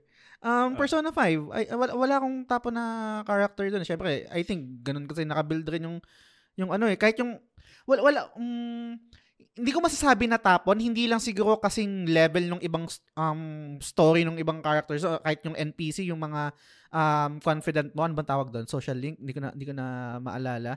Pero syempre, ang pinaka-favorite ko pa rin doon yung chess player. I think, fan favorite yun. Um, si, ano pa nun? Nakalimutan ko. Hifumi? Hifumi. Parang parang ano siya eh, Mm. si Hitomi yan. Parang Ah. ano siya, na, na, na, Yamato Nadeshiko ang ano niya eh, ang appeal niya eh. Mm. Yung pang gay siya. Oo. Totoo, pati yung book niya, no? Mm. And kahit yung, kahit yung mga main characters, wala akong ano doon, wala akong parang masamang tinapay kahit sino doon. Siyempre, bias ka pa rin si, si Futaba or hindi na siya minor ngayon kasi to 2024 na ngayon, 'di ba? Nakili siya 2000 ano. So hindi na siya minor, nag nag-age na siya, right? Um hindi na ako ma-FBI. Pero for me 'yun, um low hanging fruit um Persona 5 I think yung walang tapo na characters. Um, pero kung babalik tayo sa luma, syempre bias ko pa rin Lunar. Wala wala wala rin tapon doon eh. Um, and wala rin naman kasi sa Lunar yung parang meron kang idol na party member.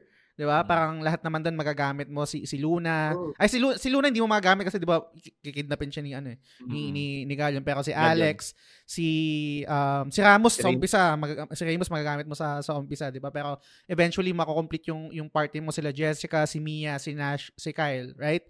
Mm. And yun na yun. Yun na yung ano mo. Mas, mas actually, mas prefer ko yung ganun eh. Mas prefer ko yung parang kompleto na yung party and sila yung lahat ng magagamit ko versus sa, kunwari, 10 characters tapos may idol na party members. Or gusto ko rin yung approach ng FF4 na parang certain story bit nung nung game merong specific na character ka na magagamit kunwari 'di ba parang doon yung dalawang mama, yung si si Twins. Ano and yung Palum 'di ba tapos mamamatay Oo. sila 'di ba Ah. Spoiler na, pero matanda, matagal na yun eh. Okay na, okay na. okay, okay na yun. Di ba? Tapos si- yung, yung monk, sino ba yung monk doon? Yung si matanda. pangalan nun. Hindi, basta yung ano, yung nagka, nagka, nagkukung Wang, fu. wang. Oh, yun. Yan siya, yan. Di ba? Parang yung, yung, ganun yung style ng ano, di ba? Nung, nung, nung, nung sa FF4, kumaga parang may mga specific scenes na, tapos eventually, magagamit mo ulit si yung summoner, yung matanda, ma- lumaki na siya, di ba? Parang ganyan. Si Lydia, Ano, best ano, girl. Ano? Yung Final Fantasy 5, si Barch, si Lena, si Galuf, tsaka si ano, yung kapatid ni Lena. Sila lang apat. Mm. Mamamatay lang yung isang karakter para pumalit yung apo niya. Mm. Pero yun na, yun na yung main character mo, yung apat, wala ka nang papalitan. Throughout the game, sila yung sa kanila iikot yung istorya. Gusto ko yun. Ay, ito, last na, last na, dumadalal ako. Ano yung ideal nyo at bakit na? Ano yung ideal nyo na active na party member sa combat?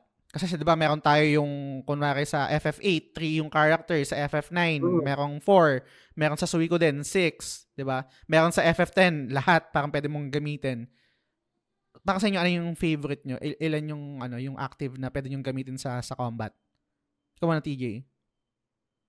Actually, ano, hindi ako particular with the numbers. Mm. Three, okay lang.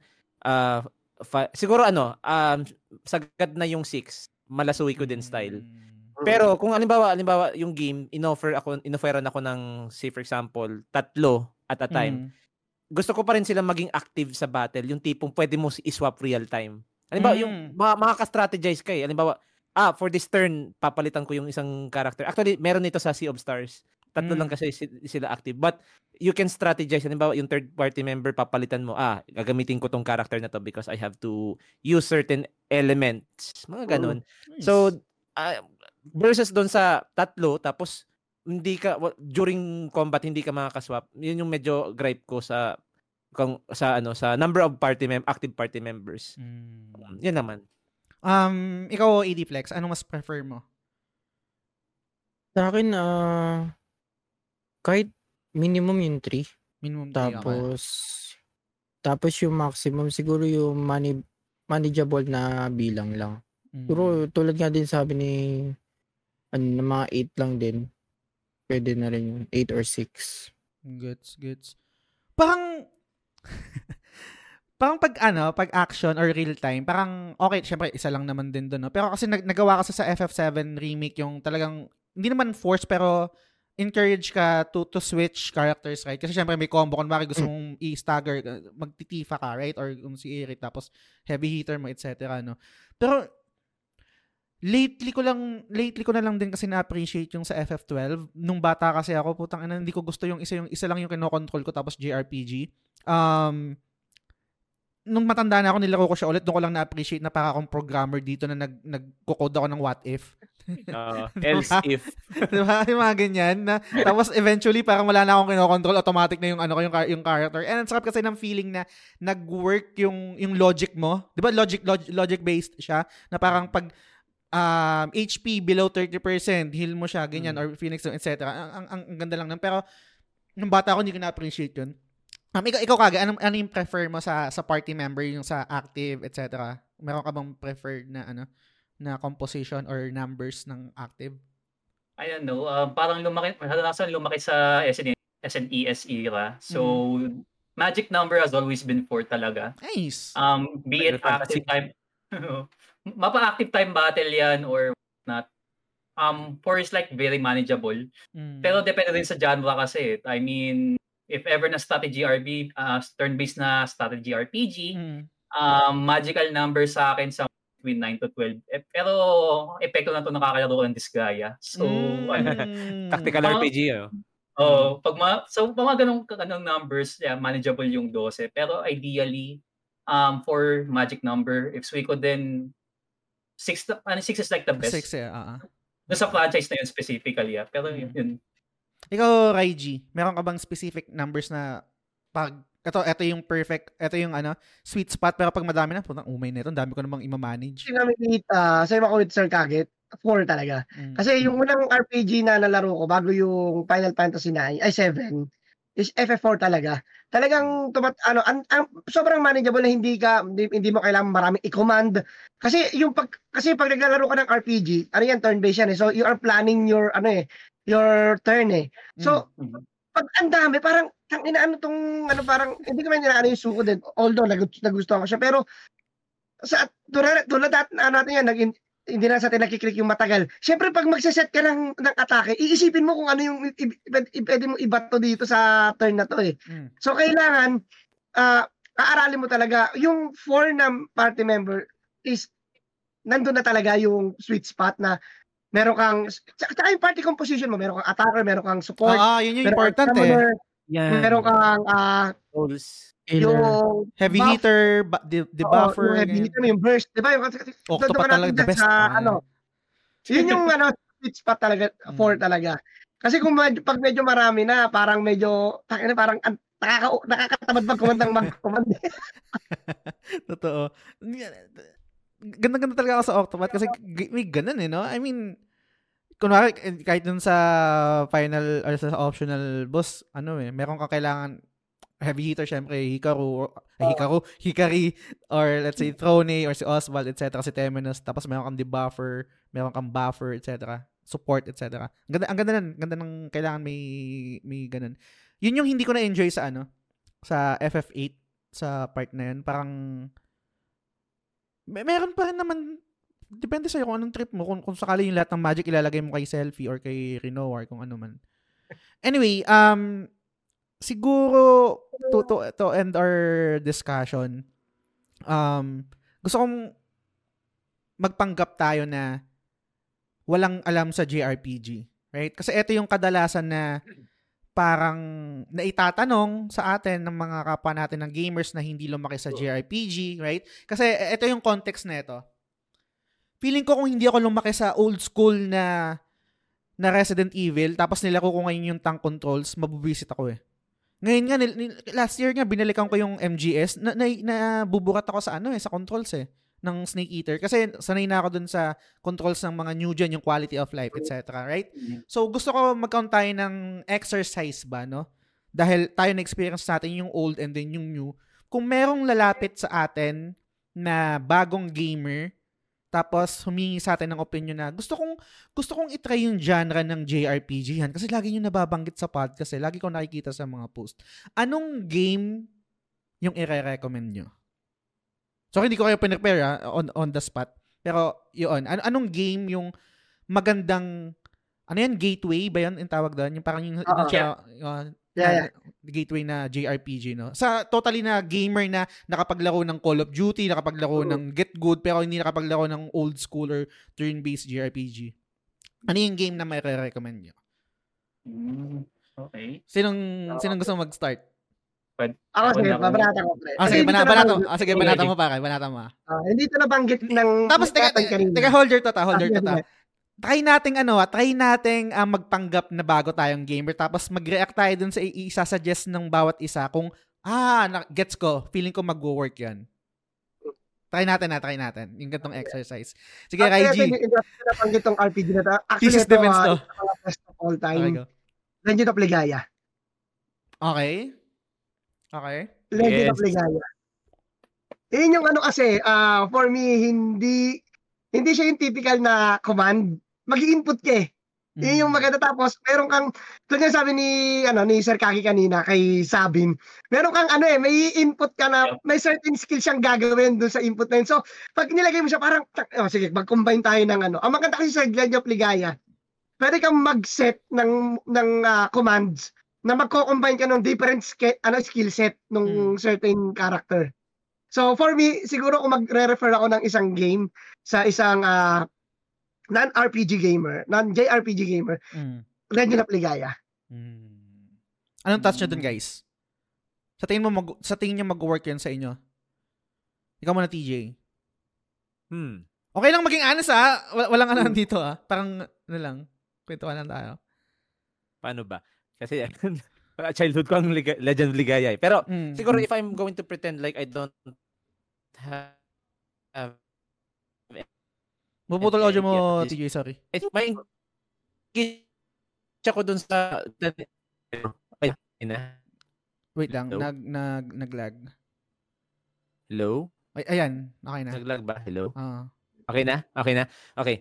So, kung magre-react ako dun sa ano, sa sabi ni Sir Raiji, since nasabi niya yung ano, yung magko-combine ng mga commands, I think yun yung selling point sa akin na um kasi I think ano, ah, hindi, hindi ako sure kung totoo to, pero pag ma- may iba kasing notion sa atin na pag video games, may fighting game din. So siguro halimbawa, Mm. let's just pretend that ah, mas nasa fighting genre ako. Mm. So siguro ma-appreciate ko yun na, hmm, commands. Interesting to ah. So I might able to check it out siguro yung mga ganun. Ah, pero siguro need ko pa ng extra more detail para mahatak ako. Mm, siguro yun yung Gets, akin. gets. Ikaw, AD Flex, anong thoughts mo dun sa suggestion ni, ni Raiji, Legend of Ligaya? Sa tingin mo mag-click yun sa'yo kung wala ka pang um, resume sa JRPG? Siguro sa akin. Actually, hindi ko nga, hindi ko pa alam yung mga games eh. Mm. Medyo, ano lang din yung knowledge ko sa mga JRPG. So, siguro kung i itatry nila sa akin yan, siguro itatry ko sila. Mm. Yung mga laro na yun. Gets, Lalo gets. na kung bibigyan nila ako ng context regarding that. No? Lalo na kung nag-ML ako or COD. Mm. Yung mga games ng mga uso ngayon. No? Gets, gets. Ikaw, Kage. Ang So, um, I'm gonna be the, ano dito, um, if, um, dadagdag ko sa sasabi Sir Teach, um, if my background, sabi natin, kung naglalaro ka ng fighting games, particular, Street Fighter, marinig mo pa lang yung, yeah, Tekken, yan, marinig mo yung command inputs, maglalaway ka na dyan. Mm. Pero let's say if we're gonna be targeting or gusto mo i-present to sa mga taong us- ah, sa mga tao, majority ng market, um, pina-specifically ah, um, parang mahihirapan ka mag-sell out, ah, i-sell mo yung idea no sa sinabi so far.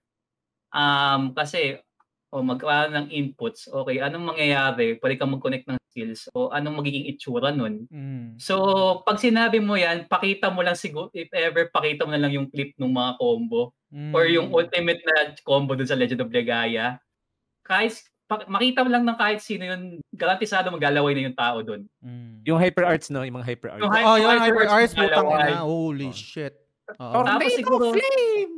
At saka ito, hindi na-mention to kanina, pero kung nasabi mo rin na yung mga sinusuot mong weapon at armor, makikita mo dun sa karakter mo. Oo. Yes, Yun, yes. oo. Yun yun, yun yun. Isa sa mga selling point nila. kanina, merong voice acting. Mm. Oo. Wala eh. Oo. Oo, pero, pero at that time, kung masabi mo lang na nakikita mo yung ano, yung armor na sinusuot, yung weapon, makikita mo sa model na na, na, Mm-mm. na, na, na kinokontrol mo. Especially at that time, like late 90s. Mm. Yun. May realization ako, may realization ako nung ano, na, nabanggit niyo yung Legend of Ligaya. Childhood, medyo childhood ruined ako kasi akala ko si Noah teenager. 10 year old lang pala yun. Tuli game ko yan eh. Legend of Ligaya. Yun yung nilaro ko nung nagpapagaling ako ng tuli ko eh. Pero Oh, kasi ano, ano- siniship yan. ano, go TJ, sorry. Kasi aka- ak- akala ko kasi dalaga na si Noah. Tapos medyo nako-compare ko siya kay Kid sa Chrono Cross kasi siya, siya yung second, ang Legend of Ligaya, second ano ko siya. Second J- JRPG ko siya. Tapos eh medyo sabi natin quote, yun, medyo tuli game nga ang dating. Yung Mm. medyo ah pampagising ng pagkalalaki ang dating. Tapos sabi ko, oh shit, nung na-realize ko, ay bata pala to, nagmukha akong pedophile ang hanip. Ang Okay lang yan, pare. pa naman kasi ng voice actors niya kasi. Nakakainis. Okay.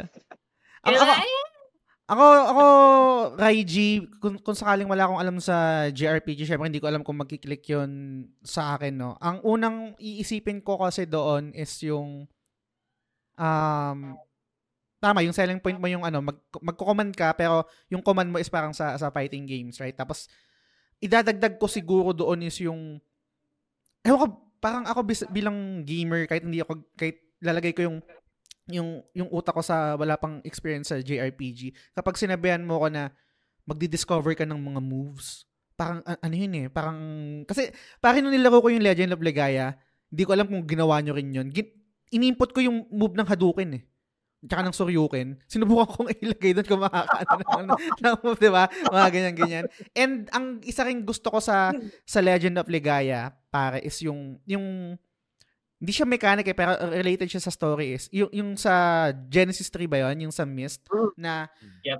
ang, ang ganda kasi na, na parang, ang, makikita mo dun sa world map na covered siya ng mist, tapos ang daming monsters, at pag naano mo yung Genesis 3, biglang nawawala. Tapos, ma- Mhm. tapos makikita mo yung dating halimaw, tapos magiging tao na, makakausap mo siya. Parang isa sa mga magandang selling point yun sa akin, na nakikita mo yung, yung progress mo. Merong makikita kang progress dun sa, sa sa mapa and dun sa mga lugar na ginagalawan mo dun sa sa mismong game. So, yun. Um, sino gusto mong mag-next? Teka lang, bago tayong mag, ano, mag-transition sa iba, natutuwa ako dito kay ADPlex eh. Nag-google na ata siya kung pinulog ka. Kung ano lalaroin din na ano. Ewan ko nito, teka, Ito, ito, patigil ka na. Yung pang, yung pa yung, ito pa yung isa sa mga selling point ng, para sa akin na, ng Legend of Ligaya. Balik tayo sa Legend of Ligaya. Yung, yung mga zero. Yung pwede mong ulit. Ah! Parang summon, summon sila, summon. Nag-e-evolve. Di tsaka nag-e-evolve din, di ba? Game din. Zero ba kada, Rasero? Oh, sorry. Rasero yung nasa braso. Ah, sorry. Oh, Oo, Rasero pero pala yung nasa mga, ano, yung mga halimaw. Mm, Ah. oo, Oo. tama, tama. Kasi yung Rasiro yun yung pinaka-ultimate eh. Para sila yung, ano yung, ah Sugo, parang ultimate na, ano, na 3. zero. Kasi yung mga zero yun yung mga halimaw lang. Mm. Kumbaga sila yung class S. Ah, Oo. gets, Saka ano sila, hindi sila tinatalaban ng mist. Mm. Mm. Oo nga, maganda nga rin yan. Tsaka yung, yung, yung village nila, di ba? May engulf ano rin yan? ng mist yun. May parang may part doon na may engulf rin ng mist yun. Yung ano, yung winasak, winasak yung wall. Oh, wala Oo. wall. Ayan. Anyway. Yung um, Sol yata, Village of Sol. hmm. Anyway, um, sinong gustong mag-next? Sinong gustong mag-pitch ng game na JRPG para sa mga hindi pa nakakalaro or walang idea. Ayun, kayo din kayo sa, sa mga nakikinig ah, kung, kung di kayo fan ng JRPG or kung, kung fan kayo, mag-comment din kayo sa tingin nyo kung magkiklik yun sa inyo kung wala pa kayong experience sa, ano, sa genre na to. Sige, meron akong ipipitch. Ah, sige, Um, sa go. mga aud- sa mga audio listeners na nakaabot dito, most likely na ganyan na kayo. Pero sa mga curious lang, dalawa yung gusto ko sabihin. Yung isa galing sa puso talaga, pero yung isa yung realistic. Sige. Siguro kung may ipipitch akong isang laro para sa newcomer sa genre, most likely Nier Automata bago yung. Mm. Talk to me. Talk to us. Talk to us. Dahil ano eh, um, prevalent kasi yung mga action nila doon. Yung focus mo nandun, Mm. maganda yung tititigan mo in Yes, more sir. ways than one. In Charis. more ways than one. Depende na lang kung ano yung angulo. Mm. May trophy yun, may trophy yun. may trophy yun pag siniliwan mo siya. So, yan yung purpose ng right analog stick, guys. Bahala na kayo kung saan nyo i- ano. Itututok. Oo. Tapos, hindi siya yung rep- hindi siya repetitive na laro na puro combo hack and slash. Minsan, merong ano, um, kung lumaki ka sa mga Bullet hell, no? later, bullet hell, yan. Yung soundtrack, halo-halo, mapapaiyak ka, mapapahingganyo ka, mapapasayaw ka rin minsan. Mm. Um, kick, may chill, lalo lang sa mga boss, may mga chills. Um, hindi ko na maalala yung pangalan nun, basta yung ano, robot na nakadress. Yun, chills yun. Yung Ah, yung sa ano, yung first time. yung sa- sa teatro. Oo. Oo. Oh, sa amusement park. Oh. Tapos, kwento, depende na lang kung ano yung state ng ano mo. Um, kung ano yung state mo sa buhay, kung ano yung mentality mo. Mm. Kasi w- without spoiling anything, parang android ka, pero morality at ano, pagiging tao yung ipapareflect sa'yo sa... Mm. So, yun yung gusto kong i-pitch sa mga baguhan ni Automata. Nice. Pero kung puso ko yung ibabato ko talaga, um, siguro yung Persona 2 Duology. Um, Eternal pa- Innocent Sin, which is yung first half, then yung Eternal Punishment. Kaya ako lang sinabi sa puso ko to kasi ang hirap ibenta kasi archaic yung gameplay. Mm. Magko especially kung nilaro mo yung mga modern na persona kasi negotiate may demon negotiation doon problema lang pag nakuha mo na yung demon kailangan mo pa rin ng mga cards para mabuo yung ano niya para magaan mo yung shadow or persona na yon Mm. pero makikita mo na yung, yung first half makikita mo yung struggle ng mga teenagers tapos second half na which is sana mangyari sana sa susunod sa persona mga adults na yung ano second half nung ano nung sa Eternal Punishment. Mm. Without spoiling anything, sabihin natin parang nangyari sa Jojo na reset yung mundo. Tapos yung part, yung cast of parties na i mo are literally adults. So, especially um ito, um early uh, aka early 30s ko lang.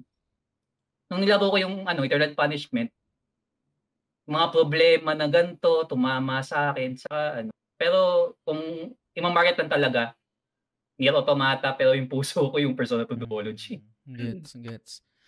Raiji, it's your turn. Mag-work ba sa'yo yun? Near tsaka yung sa Persona? Sa- Kung yung Nier nalaro ko na pare, no, nag-work yan eh. Ang- Pero kung sa akin, kung isipin natin na siguro wala akong idea regarding RPG, mag-work pa rin sa akin kasi. Mm. Kasi kung nag-work sa akin na may idea na ako kung ano yung RPG, lalo na kung siguro kung wala pa ako. Kasi ang sarap kasi ako bilang isang gamer, gusto ko mag-explore din ng iba't ibang klase ng gameplay. At yung binigay ng Nier, lalo na yung yung mga pang, right analog stick. Ano ginagawa ko na pare? Kahit sa yung sa PS2 era, yung clock tower, nako, Diyos ko po. Kaya bumenta rin pa sa TV. Ah, Di ba? Excellent.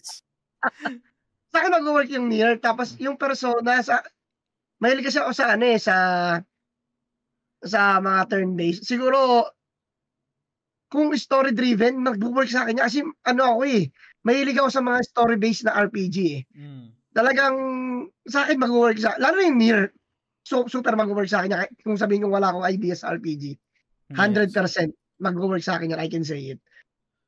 Sa, sa akin naman, unahan ko na muna bago si TJ tsaka si AD Flex. Um, yung near yan, mag-work yan sa akin. Um, I think one, isang malaking benta is yung pag mata, hindi ko nila lahat ha, pero sa akin kasi pag action-based, talagang talo inip talaga eh. Kapag action-based, Oo. parang mas madaling makahatak, di ba? Yung, Mm. yung, yung input mo, nangyayari ka agad, may feedback agad.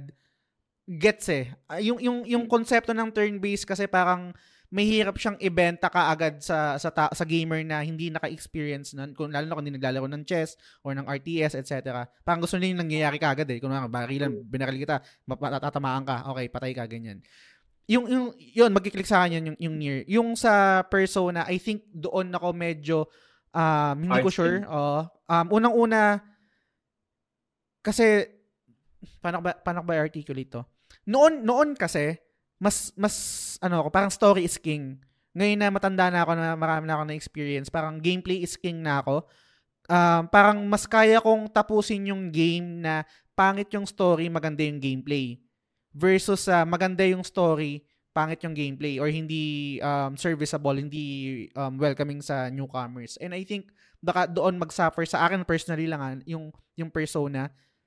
Hindi, hindi ko rin alam, hindi ko pa rin kasi nasusubukan eh, pero base dun sa nabanggit mo na archaic, baka doon ako ma, ma-stuck Yeah. or yun yung maging ano ko.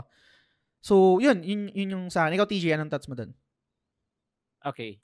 Um, siguro ano naman na ah, common knowledge naman na ako ah, one of my favorite games na ngayon contemporarily is Nier Automata. Ah, pero kung babalik tayo doon sa wala tayong kaalam-alam what a JRPG is, what um, what the mechanics are. Ah, ang magiging reaction ko di siguro sa doon sa pagbenta ng dalawang games. Ah, Persona super hard sell. Mm. Kasi una-una, Sobra. oh, yung una, doon pa lang sa paka paka mention ng word na archaic. Nako, napaatras ako. Mm. Mm. Eh, if I am going to pretend that I am a Gen Z gamer, Mm. kasi ang mga Gen Zs ngayon, ang hirap ben- benta ng games eh. Totoo. Medyo, mm, off ako doon. Pagdating naman sa Nier Automata, Tangina. Matic, let's go. Ganito ah, ganito ah. Kasi, kasi I'm, stick mo lang agad. Kasi ano, nan- nandun ako sa nandun ako sa lente na walang kaalam-alam what a JRPG is. I'm going to pretend that I am a mobile gamer, yung parang ML lang, ganito Mm. ganyan. Pero siguro yung Nier Automata na, medyo may attraction sa akin or may attractive sa akin yung word na action, hack and slash. Mm, totoo, yan talaga eh. Pero sa kabilang dako, may warning eh. ano yung mental, ano yung state of mind mo? Mm. Medyo, me- yun yung nag-hard sell sa akin. So, siguro, ang, ang take ko dito, pwede makita. Mm. Kita mo sa akin yung visuals. Kasi sa, sa tingin ako, ah, ever since talaga, nung bata ako, ipakita lang sa akin yung visuals, pwedeng bumenta yan sa akin. Ah, da- i-combine mo yun dun sa pagbenta ng word na hack and slash. Ay, ako, matik, akin na yan. Mm. Lalo na at eye candy si Tubi, ay, wala na, 100% at, a- akin na yan. Kita pa lang, masaya ka na. Oo. Shoutout kay Chares. Chares 2B, baka naman. Di ba PHIC. nagkabas na yun? ano, ano? Sorry. Di, di ba nag-ghost na tubi si Charles Oo, recently? nag- Oh, yun nga, kaya, shout, kaya shoutout kay Chares. Oo. Alam ko, binibenta, binibenta niya yung ano, di ba? Yung parang meron siyang standee. Anyway. Um, yun. Bibili mo ba yung. Raiji? Parang, balak mo yata Tapos bilhin, na, di tapos na sa akin. eh. Ay, Tapos na, tapos na siya. Hindi, Si- ano ka bibili mo yun? Yung 2B ni Chares na ano. Ina. 20, 20 mil, 20 mil. Tapos na sa likod. oh. Meron mo dyan pesto pa kayo. Parang pwede mo dyan na. Okay. Kasarap ng TV, ayaw lang ipakita. AD Flex, ikaw, anong thoughts mo doon? Mag-work Sa akin sa'yo. ano, ah y- para sa masa yung ano. yung mirror talaga. Yung 2B. Tiningnan mo? pero pero kapag kasi yung ano, yung persona, naisip ko most likely yung mga mahilig sa anime, Mm. yung mga anime style na artwork ganun. Pero kung mga talagang galing sa mga tawag dito, yung mga mobile games, Ah, ah. baka yung ano, yung near. Gets. Tapos papakita mo pa yung ano. Yung character design. oh my God. Go. Charles. Raging hormones pa, no? Na tapat, no? Utang ina. Baka, alam mo na, ha? Baka nare-record mo yun, Lods. Anyway, ikaw naman, ADPlex, ano yung masasuggest mo sa ano? Anong, anong Sa game yung mapipitch mo? Mm. Yung kasi ano, medyo ah, mahirap i-sell yung mga, lalo na yung mga turn-based Mm, games. totoo. Siguro ano, yung 15 or 16 ng Final Mm. Fantasy. Final Fantasy. Um, Hmm, pwede, since pwede. merong see that. open Mm. world yon Mm. ano na yung 15, no? Like, ah, pe- ah, mahahunt nila yung mga ah, monsters doon, no? Parang naglalaro lang sila ng yung mga PUBG, parang Pwede. Hmm. Pwede yun. Lalaroin ko yun. Mm. Yung, ano, I think tama si TJ, no? Pag, pag sinabi ako na action, yun, yun talaga eh. Ah, Mm. ah. Ikaw, ikaw naman, TJ, anong game mapipitch mo? Ah, mapitch. Ay, wait. Ma-react ba tayo kay ano? Oh, go, ay, oh, sige. Oh, sige, Ah, react muna muna tayo. Sorry. Sige, before, before ako mag-pitch, um, react lang ako. Um, naben, na-mention niya yung word na open world. So, uy, Mm. interesting. Pero, Mm. ang magtatanong ako, anong klaseng pagka-open world niya? Kasi sabihin natin, okay, Mm. may na-encounter akong, may mga games kasi na hindi naman siya RPG talaga per se, pero open world. So, Hmm. anong klaseng open world to? Siguro yun yung follow-up question ko dito before Mm. sa akin mabenta. Medyo, I need more context siguro. Mm, Yun yun. Gets, gets. Ikaw, Kage, magkiklik ba sa'yo Mm. yun? Itatry mo ba? Pero- Sorry, itatry mo ba? Medyo kulang sa info siguro.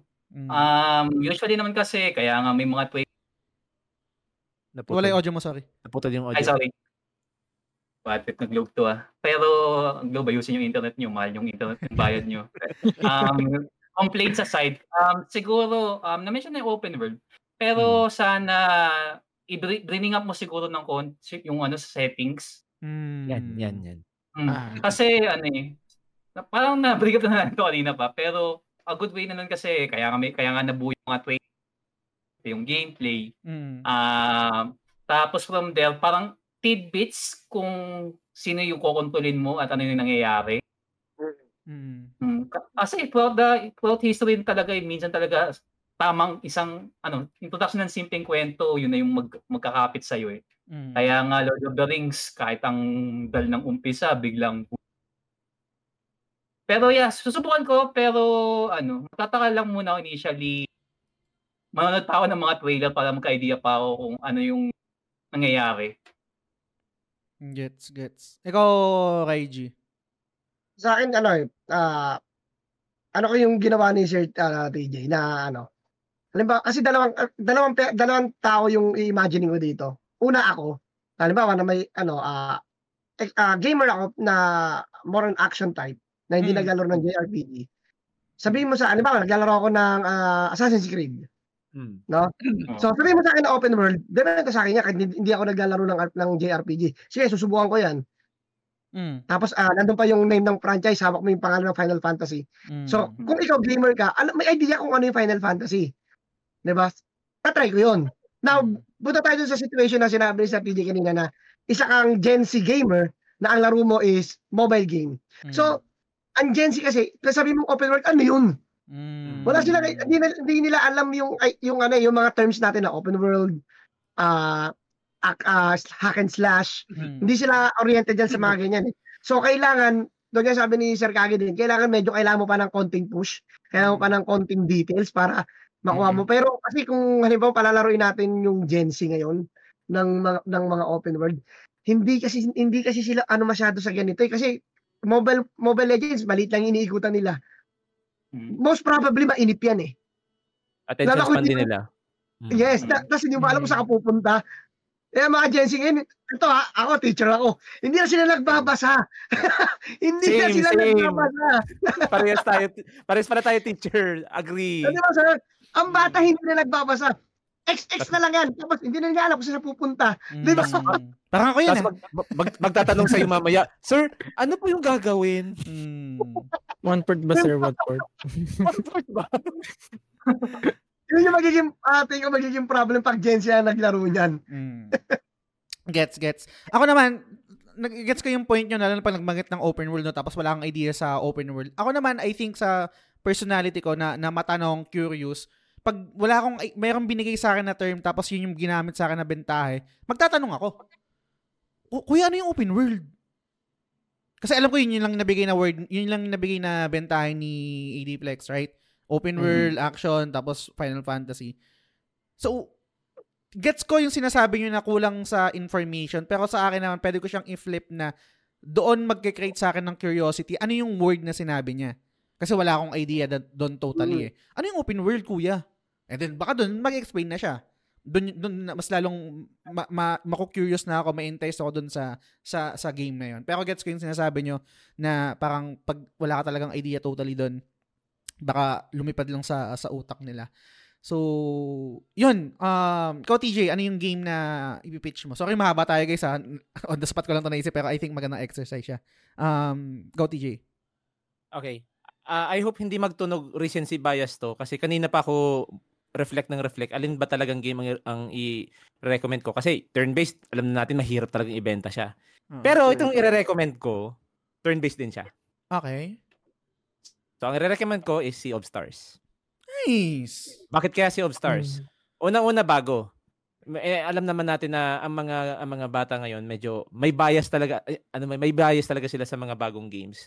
Ah, pansin ko to yung mga ah, yan Five Nights at Freddy's, Bendy the Ink Machine, yung mga bago, yung, yun ah, Undertale, Mm. yan, may mga appreciation sila sa mga bagong games. So, paano ko ibebenta yung Sea of Stars? Unang-una, ah pwede ko kasing sabihin na ah, ito yung kinalakihan kong genre and I think magpapatok to sa inyo. First and foremost, um, yung kanyang visuals para lang para lang kayong nanonood ng paborito nyong palabas. Kasi kung Mm. titingnan mo yung I'm not sure, oh, hindi naman siguro to spoiler.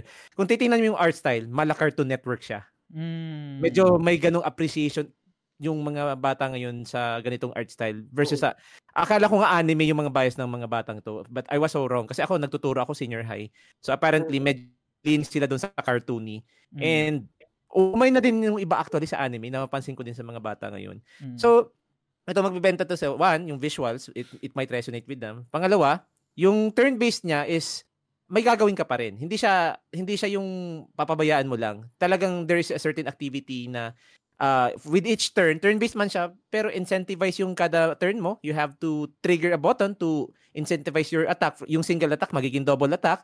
Uh, may certain mechanic yung mga skills nila. Like when you cast a spell, pwede mo i-hold yung circle button to charge your spell. Or pwede ka mag-parry or ipari mo yung sarili mo spell para mag-back and forth yung boomerang or yung moonerang. Tapos, um, yung, yung ano din, yung uh, alam ko medyo hard sell ang um, story, pero bear with me, bear with me kids. I'm pretty sure kung kung ano, kung may sense of ano kayo. Ewan ko lang nga, uh, if you want uh, a narrative talaga, like yung pinagdaanan namin noon, ito yung portal to the past na medyo somewhat connects to the to the present. Um hmm. ito yung kung masasabi ko kung panahon namin meron kaming chrono trigger, ito naman yung sa inyo. So nice. turn-based siya. It's an engaging ano uh, retro retro din yung pix yung yung graphics niya but at the same time it feels like you're playing a mobile game as well. Mm. Kasi ano eh uh, yung yung aesthetic niya mala mobile, mala mobile. Pero hindi siya yung mobile na low quality. Talagang pinaghirapan siya ng mga devs. So, uh, maganda din yung music. Uh, maganda din yung, yung, yung overall vibe ng game. So, Sea of Stars for me. Nice. Ediflex, anong thoughts mo doon? It's a yes? Bye. No. Yes. yes. Actually, naka-download siya sa PlayStation ngayon. Eh. Nice. I-start ko siya na, pagkatapos ah. ng Spider-Man. ah, ay, matagal pa naman yun ah. October 20 pa yun. Pwede mo pong... May Mirage pa eh. Malata yan, ah, may Mirage pa. Okay, okay. May Mirage pa eh. Okay, gets, gets. Next week. yes siya, may isang yes. Okay, si ikaw, ano, Kage? Ano sa tingin mo? Mm, siguro kung bata ako na curious, oo. Mm. Kasi sinayo pa lang, design pa lang, parang Saturday cartoons, which mm. is, totoo naman, kung titignan mo, um, kung gusto mo manghalak ng matanda na walang idea, pero parang may idea sa mga composer, kung na-mention mo Motoy Sakuraba, maglalaway na yung iba. mm. pero syempre, pag ano, since yung ipapasa natin sa mga walang idea, siguro ano, lilipad yung pangalan na yun. Siguro kung ma-describe lang ng konti yung details dun sa kanta, ay sa soundtrack, pero mm. sobrang deep, in-depth na yun. Pero kung may matanong ka na guy, mention mo lang yung parang ganito yung ano, Oo. Pero Guaranteed Hearts, ano, show, show by yan. Pero, ewan ko lang, curious ako ba di mo minention Chain Echo? Kasi parang ganun din yung sa ano, Supers eh. Hindi ko pa pwedeng sabihin yung Chain Echoes, di ko pa nalalaro eh. mm. Ah. Oh. Ano siya, naka, nakapila siya sa akin after ng Sea of Stars, lalaroin ko siya. Gusto ko yan sa mga yeah. naririnig ko ng maganda eh. Chain Echoes, tsaka yung crosscode ba yun? Mm. Pa, oh, crosscode. Uh, ma-action yan, ma-action. Yan. Pero yeah, pero kung if like glasses na, or ano, um, lens or viewpoint ng ano, walang idea talaga. Mm. So subukan ko yung Sea of Stars basta hindi ganun kamahal.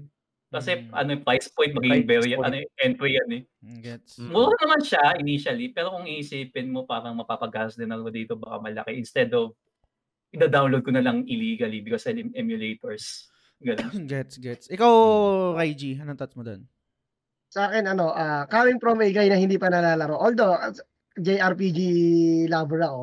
Mm. Isa sinabi pa lang Sir TJ, parang gusto ko nang i-download mamaya eh. Naka-download na sa akin para. kasi, uh, yung mga binigay niyang details na parang, kasi yung talaga yung mga, is, ako, uh, kung gagawin ko yung, uh, bibigay ko yung side ko, isa yun sa mga gustong gusto ko sa mga JRPG, mga sprite. Mm. Actually, yun na nakakamiss, yun yung namimiss ko sa mga namimiss ko sa R- JRPG kasi ngayon 'di ba medyo uh, semi-realistic na kasi sa akin na kinalakihan ko kasi talaga sprite eh. Mm-hmm. No? Mm-hmm. Kaya napakalaking uh, point sa akin pag narinig ko yung salitang sprite. Tapos pixel, ano, pixel pa, pixel art pa. Tapos yun nga, sabi ni Sir Gagi po, moto sa Orawa, tangin na niyan. Ewan ko na lang kung di ka pa manginuhod mo dyan, di ba? Punta, Valkyrie profile pa lang, mag, magtatanong ka na dyan. Eh. so, pero sa akin, na uh, susubukan ko, uh, based sa mga sinabing details ni Sir TJ, susubukan ko siya.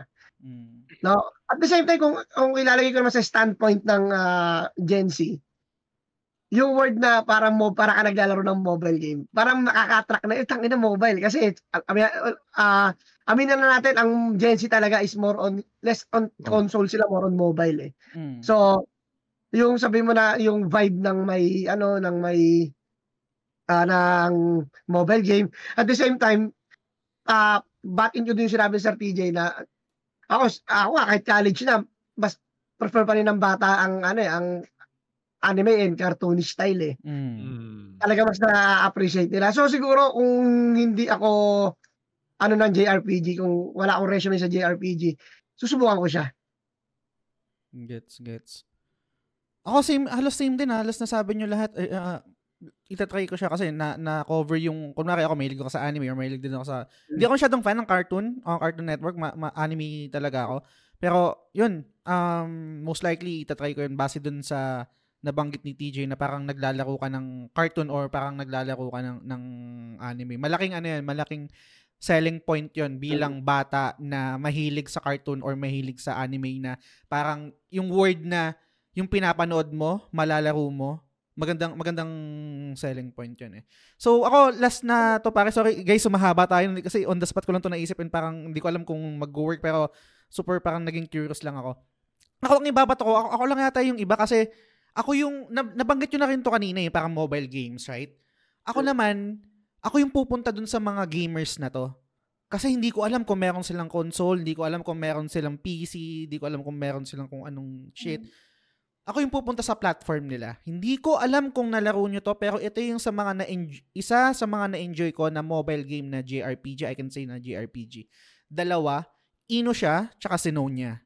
Hindi ko alam kung familiar kayo doon. Okay. Hindi ko alam kung familiar kayo doon ha. Ah, Sorry ha.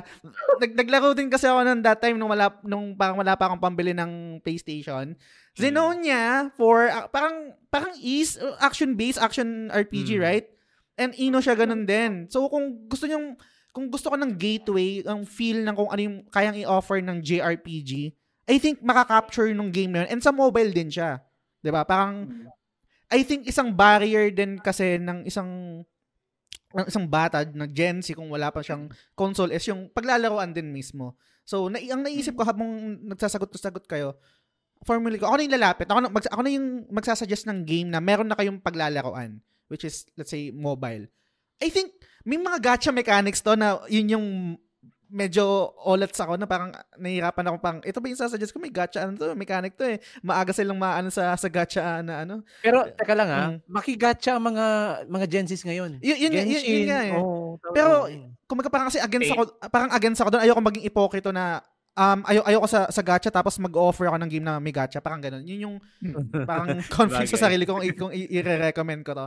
Pero yun, um kung hindi niyo pa nalalaro yung Zenonia, most likely baka wala kayong idea, no. Pero yun action RPG, nasa mobile siya, Zenonia tsaka Ino siya. Ang maganda kasi sa game na to, action siya and may mga build rin. And yung feeling ng may makukuha kang items kasi I think ah nakakapag-trigger siya sa endorphins ba yun or happy hormones ng mga kabataan kahit naman tayo eh. Kapag may nalulute na rare, rare item, ganyan, um, 'di ba? Epic items, epic weapons, Mm. etc. And may mga ganong mechanics rin to. And yung itsura niya anime style din. Tapos meron siyang iba't ibang klaseng build, nakikita mo yung weapon mo, yung armor mo, yung shield mo, etc. So, yun, Zenonia. Kung alam niyo yung game na yun. I think downloadable, available pa rin siya sa ngayon. Mata- matanong ko lang, yung Hindi na. Zenonia, yung Zenonia ba, na-release yan sa PSP before? Hindi ko alam kung na-release siya o parang Mobile lang siya, mobile, mobile lang. Mobile Ay, lang siya. nag-hack na pinort. Ah, okay. Kasi sabi ko parang familiar. Oo. Hmm. Alam ko parang pirata siya. Parang, Mm. tama ba? Parang ginawa lang siyang emulation sa sa Oo. PSP, tama ba? Yung pala Ah, yun. marami siya, Sinonia 1, 2, 3, 4. Kurang nalaro ko eh. Oh, four, yan. One, mm, one yung akin eh. One yung nalaro ko eh. Hmm. Android port, may nag-hack tapos parang ginawa Ginawang- siyang kung ano. Ginawang ISO. Ginawang ISO. So, alam nyo rin to. Alam nyo rin yung Zenonia. Ako, Dalawa. nataanan ko to eh. Ayun. Lakas makatanda. Sorry. Tapos di ba, Josh, yung karak yung ah yung mga weapons mo doon, di ba? Pag violet, yun yung rare eh. oh, yung mga ganun. Parang mala Diablo. Ay, ano? oo, Oo, ah. oo. Yung color coding. Mm, totoo. At saka yung character sa doon niya, literal na kamu. Ano, ano, sorry, na, nawala yung audio, Ano, sorry. Yung bida sa Zenonia 1, literal na kinapipis kay Cloud. Kanina, kanina? Pinapipaste. Kay, kay Cloud? Kay Cloud. Ah, kay. Cloud, oo. oo, Des- tama. Design-wise ah, Oo, totoo. Mm. Mer- merong ano dito, may bandana na kulay pula, tapos kulay dilaw yung buhok, spiky Oo. hair. Pero yun, I think, eh, teka lang, yung touch nyo pala muna, ah, ah, misahan ko muna kay AD Flex. Sa tingin mo ba, magkiklik sa in, try mo ba to? Pwede naman. Pwede. Kung kung mobile lang siya eh, mobile lang eh. oh, mobile lang siya. Totoo. Para ano din, ma sumabay sa uso. mm. Hindi ko alam kung nag-fly ito. Hindi ko alam kung parang naging hit to. Pero isa to sa mga lagi namin nilalaro nung, nung, bar, nung kami magbabarkada. Dahil wala pa kami, wala kami PlayStation. Uh, mobile lang, etc. Tapos nagyayabangan sa builds. Mga ganyan-ganyan. So, yun. Ikaw kagaya, anong touch mo dito sa Zenonia? Um, be, ano, if lente to ng ano, ha, walang idea talaga. Mm. Nung sinabi mo malalaro ko to sa cellphone, mm. so, ayun, oo agad. Kahit magbayad ako mm. hindi, kahit sabihin natin na, ano, PK, kasi hindi na, nadilis na ata to eh. Mm. Ayun, masubukan ko yan. Tapos, kung nasabi mo kung ano yung gameplay ng Inosha, kung mm. sinabi mo parang Diablo na may kwento, Mm. Yun, isa na yun. Mag-click na sa akin yun. Kasi yung Inosha kasi parang Diablo-like in a way eh. Ay, alam mo din yung Inosha? Pero, No siya, oo. okay din yun. Mga mobile gamers pala tayo, bakit natin? Ma- walang pambili ng ano, gamit muna. Pero kaya naman dyan. Tangina. So, Samsung Samsung S2 ko pa nilalaro to dati. Samsung Galaxy S2. Kaya naman nun, natadownload na APK, ang dami mong pera. Tapos ano yung sinabi mo yung commands lang parang pipindutin mo lang yung speed at up uh, lang tapos ano yung mga skills parang naka-preset lang sa isang part. Uh, parang oh, may, may mga flashy na gano'n. Oh, masarap mabenta yan. Pero kung curious ka, oo. Hmm. Pero yeah, kung this is coming from someone na walang idea talaga, susubukan ko yan, especially kung madadalo ko ng libre. okay. Ikaw, Raiji, anong thoughts mo dito sa Sinonia? Ayun nga, sabi ni Sir Kage sa standpoint ng walang idea, tatry ko yun, marinig pa lang yung mobile, gin eh. Tapos libre pa. Di ba? Sand building. Tapos, syempre, ano yan eh, bata yan, estudyante yan. Magsisettle yan sa libre. Uh. E di, go na kagad. Ito, bigyan ko ng, ano, ng sample. Meron akong estudyante sa engineering. Nagtanong siya sa akin, kasi nagpo-post ako ng ano just, di ba, ng mga Final Fantasy uh. 7 related na game. Uh-huh. Tapos, F, pinost ko yung FF7 uh, ah, Rebirth na trailer. Lumapit siya sa akin, sa sir, gusto kong subukan yung ano eh, yung game. Mm. Kaso wala akong ano, wala akong PlayStation. Sabi ko, pwede, pwede, pwede kang maglaro, kaso yung ano, yung ibang Final Fantasy series may bayad. So nirepair ko siya doon sa isang Final Fantasy na libre which is yung Brave Exvius. Mm. Parang gacha rin siya. Oo nga no.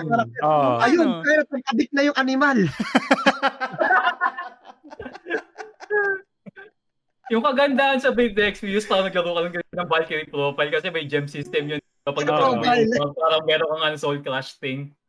oh, man, Tapos naman ka naman dun, Josh, magugustuhan mo to kasi yung tira, feel na feel mo din, lalo na pa uh. nag-i-special, di ba, Sir Kage? Oo. Pag nag-i-special ka, feel na feel mo din. Kaya yung, yung estudyante ko, nagulat ako, nagpapaload siya, bu- nagpumili, nag-pull siya ng characters si Noctis na ano. Kasi may mga class eh. Pucha sa, na ng character. Para mali yata si ino- in-offer ko sa iyo to. Ayos ah. Oo nga. Sige na. Hindi ko naisip yun ah. Pero oo nga. Brave views. Nice. Um, Pasara na din yun eh. Yun yun eh. Ikaw, TJ, anong thoughts mo dito? Paikliin ko na lang yung sagot ko. Uh. Kuya Jazz, pa-download po. hindi ah, tum- pwede ba ako maging honest? Hindi ko yung na-expect na alam niya to, Zenonia. Hindi, hindi, hindi, hindi ko alam. Hindi ko nga, hindi ko nga alam. Sa pagiging tulubig estudyante. oh. Ako nga di ko nga alam na mobile game to. Tapos, mm. naport, nalaro ko to sa PSP eh. Parang obscure na mobile game. Tsaka yung Ino siya. Oo. oh. yun, pero, uh, overall yun lang nag ano nag nag-resonate sa akin. Yun nga, mobile game. Mm. Um yung yung build system chuchu ayun, mm. uh, benta na yun sa akin. So, yun. Yun yung aking selling point.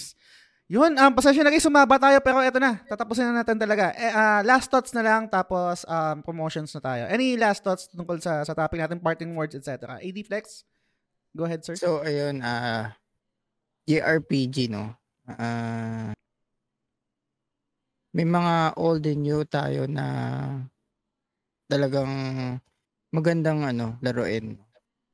Ah, uh, syempre may mga turn-based, mga action na ano talagang mamimili ka na lang kung ano yung papatok talaga sa'yo mismo.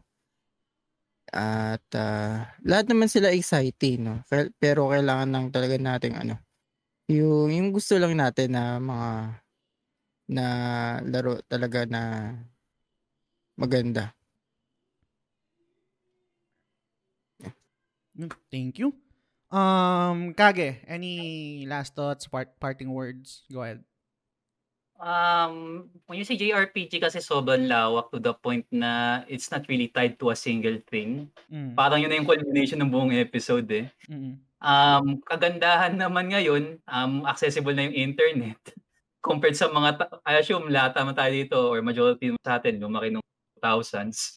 So, yung struggle na magka, mag-iisip ka kung ano yung nito na kailangan mong magkabil ng kopya o i-download pa ng buo bago mo subukan, at least makikita mo kung ano yung gusto, kung ang pa- magkiklik sa ito, hindi. So, mag, tumingin ka na lang siguro ng title na magustuhan mo, check mo na lang kung pa, papasa sa'yo to, hindi. Tapos from there, doon mo na lang pasukan. At from, tapos mula doon, doon ka na mag-branch out kasi na, sa sobrang lawak ng genre na to, hindi mo alam kung itong random na bagay na kinainisan mo sa umpisa, Mm. ito na yung magiging paborito mo. Parang disgaya lang. Mm. Sila Harl. Big number, go up. Masaya na ako. Nabaliw ako dyan sa laro na yun. Hindi ko na ata natapos yan. Anyway. Um, existing pa rin yan, no? Meron pa rin, I think may, pa, may bagong Disgaea. Eh, this, tama ba? this Gaia 7. This Gaia Oo. 7. Next. Parating. Next month, yung release ng Disgaea Oo. 7. Si Laharl pa rin ba bida doon? Tsaka si Etna? O hindi na? Iba na, pero DLC na pwede mong magamit. Ah, Mm. Pero may mga preenies pa rin. Pre at ang mga ganun. Hindi mawawala ang trainees. Eh, di Please, mawala. dude. Siyempre. Para yung Mughal ng Final eh. Fantasy. Oo. oh, sila yung pinaka-mascot eh. Gets, Mm. gets. Um, Raiji. Last words. Ayun, ah sabi na rin nila yung iba, pero sa akin kasi, ano, ah ang kagandahan kasi ngayon, mayroon ka ng option eh. Hindi ka na lang naka, nakakulong sa turn base. So, meron kang option na pumili na kung ano yung mas prefer mo. Kasi pag sinabing JRPG, tulad nga na sabi ni Sir Kage, ma- malawak talaga. Hindi mo pwede sabihin na JRPG, ano lang yan, ah turn base. Hindi yun eh. Mm. Actually, na ano siya, nag-evolve na ang JRPG Mm. simula nung 90s up to this moment nag-evolve na siya. So it's up to you na lang kung saan kung ano yung magki-click sa'yo kung doon ka sa action, sa ah, turn based and mas better kung ah, masubukan mo parehas. At ang kagandahan din kasi ngayon, nga sabi, may, may internet, may YouTube, at the same time, kung meron kang console, meron demo. No, sa Mm. tingin mo na pwede mong subukan na kung sa tingin mo okay sa'yo, edi pwede mo nang ah, pwede ka na mag-engage dito sa sa genre na to. No? So ang akin lang ah, parang toys yan eh. Kung anong gusto mo, doon ka mag-focus, Mm. then mas masarap kasi yung ah, feeling na nai-enjoy mo yung game kasi gusto mo siya hindi yung dahil lang sinabi na ganito, dahil lang sinabi na ganyan. Mm. No, mas mas masarap mas masarap pa rin yung feeling na ah, from your heart na enjoy mo yung game. So yun lang. Ito, oh. Ganda nun. Um, TJ, last words, parting words. Go ahead. um, piggyback lang ako doon sa sinabi ni Sir Raiji na ano, yung sa may mga eh, options sa talaga tayo. Uh, it's a good thing that na ah, may may turn-based tayo, may action may action RPG, may tactical RPG pa nga. So it's really up to the uh, to the yung potential demographic on how they're going to approach the genre. Mm. Um ako talaga gusto ko lang ah, mal- kung, kung kung may ability lang siguro ako, I would like to advocate na guys, laro niyo yung JRPG. Isa to sa mga Mm. best, mga timeless game genres, no. Ah, alam natin na ano, ah, I'm not sure kung oversaturated yung term. Basta alam natin na mainstream na yung yung MOBA, yung yung fighting. Pero hear us out, guys. Gusto gusto namin na magkaroon din kayo ng appreciation for a, for a game na may rich sa narrative. Ngayon, siguro ano, call out na rin ito sa devs na ah sana itong mga devs natin, ah, mapa Square Enix man to, mapa Nihon Falcom man to or kung sino pa man, um when they produce games ay um nag ang ang wish ko lang na ipatuloy nila or at least i-start nila is para mas ma, ma, ma-retain yung engagement. Um although baka mapamahal yung game nito, voice voice acting re- really matters. Mm. Para maiwasan yung kakaskip. Kasi ako ah, as a Mm. Mas lesser ang chances kung mag-skip sa dialogue kapag may boses Mm. mas papakinggan ko yung sinasabi. Kasi may may may naging feeling na ay hindi ko to i-skip kasi nagsasalita. Pokemon, baka Oo. naman. Oh, di ba? So Tama. dapat dapat niya ano eh, dapat dapat mag ano sila sa VA. Pero at the same time, um uh, maging ano din, maging friendly din sa mechanics. Kasi too much overwhelming mechanics din, medyo nakakaurat siya. Like, mm. kasi may mga games ako na-encounter na, ay, ang, ang, ang, ang convoluted ng game mechanics ito, di na lang. Mas prefer ko pa yung mga pang 90s na mechanics. Siguro ganun, yung, yung simplified na mechanics. But at the same time, may gimmick din. So, mm. best examples ko dito, best, best example ko dito yung Sea of Stars. Napaka simple simple, simple niya. Nice. So, yun, um, TLDR, I want the present now to connect, to reconnect with the past, with the timeless classics of the past. So, yun lang. Ganda nun. Um, ako siguro mag-focus lang din ako dun sa ano, baka humaba pa yung discussion nito pero tingnan natin. Ako gusto ko lang mag-focus dun sa sa mga kapwa natin na, na gamers, right? Um, mga fans na um, talagang nakapaglaro ng JRPG, no? Hindi hindi naman may iwasan na maging gatekeeper eh. Lalo na meron tayong certain fan base na or let, let's say mahal na isang franchise or isang IP tapos yung developer nag-decide na magbago or magkaroon ng innovation tapos usually makikita natin ah hindi na to Final Fantasy kasi hindi na turn-based eh. Ah, hindi na to Dragon Quest kasi action eh, mga ganyan. No? Um, kailangan mag-evolve eh. Kailangan natin siguro ako personally kailangan ang headspace or ang ang thinking is hindi lang ako yung yung target market kasi kailangan din kumita na itong mga to lalo na yung mga maliliit na publishers right para mas maging welcoming sa mas malawak na na tao um kailangan nilang mag-evolve kailangan nilang i-satisfy tayong old fans tsaka yung mga newcomers pero kung sakaling ang trip nyo is yung maging niche pa rin yun, yun talaga yung target nyo go ahead. Pero hindi mo pwedeng ma-demand or hindi ka pwedeng magreklamo na, hala, bakit konti lang yung bumili? 'Di ba? Sa, sa sa sa standpoint ng developer kasi may bibili at bibili niyan, mga fans, right? Tayo, bibili natin 'yan kahit hindi siya um, katulad ng mga bago or mga quality of life or yung mga action based, etc., mga improvements, etc. Pero kung gusto mong i-target ng mas malawak, ako open ako, open ako eh. Open ako as a gamer. Meron meron ininitpick ko siya. May mga bagay na maurat ako na, ala bakit kunwari sa FF16, taka na to, ba't, ba't walang ba't ang konti ng customization, ang konti ng character customization, yung equipment, etc. Na, na, na nakakaurat eh, 'di ba? Parang masyadong action based na. Pero inisip ko na lang na um para mag-move forward yung franchise, kailangan din nilang targetin yung ibang tao, yung mas malawak na tao. Baka ako na lang yung minority. Baka ako na lang minority na gusto ng turn-based or ng, ng old style, etc. So, kung, kung gusto niyo yun, meron naman nag exist na para sa atin, kung gusto niyo pa rin yung old style or yung, yung, yung retro, let's say yung Octopath, yung Sea of Stars, and um, uh, I Am Setsuna. Hindi ko pa nalalaro yung sumunod na dalawa, pero I Am Setsuna yun, highly recommended din. Um, madami, madaming, madami kayong pwedeng ma malalaro. And, lastly, kung kung gusto niyo mag-boom pa to, hindi mamatay itong, itong, itong genre, lalo na pag mga indie, supportahan natin hanggat sa kaya natin. Um, kasi, business pa rin to eh. Hindi naman to charity na gagawa ko ng game tapos may enjoy nyo. Tapos yun na yun. ba diba? May mga pinasahod to eh. Merong mga resources na nagamit sila. So, yun, kung, kung wala talaga, well, sinonya. Yun ang ano. yun ang ano natin. Tsaka ino siya. yun. Um, yan, dito na tatapos yung episode, guys. Maraming maraming salamat sa time nyo. Pasensya na. Super napahabang. Usapan lang namin kanina is 2 hours. Dumaldal ako at nakaisip ako ng, ng parang exercise pagdating sa JRPG. Pero yun, sana na-enjoy nyo pa rin. Kayo mismo, mga nakikinig at yung mga guests natin ngayon, sana na-enjoy nyo rin. Um, anything to promote, shout out, go ahead, AD Flex, sir. So you can subscribe to my channel, AD of ATFlex and uh, AD FLX YouTube channel and my Twitch ADFLX Gaming. Yun. Thanks.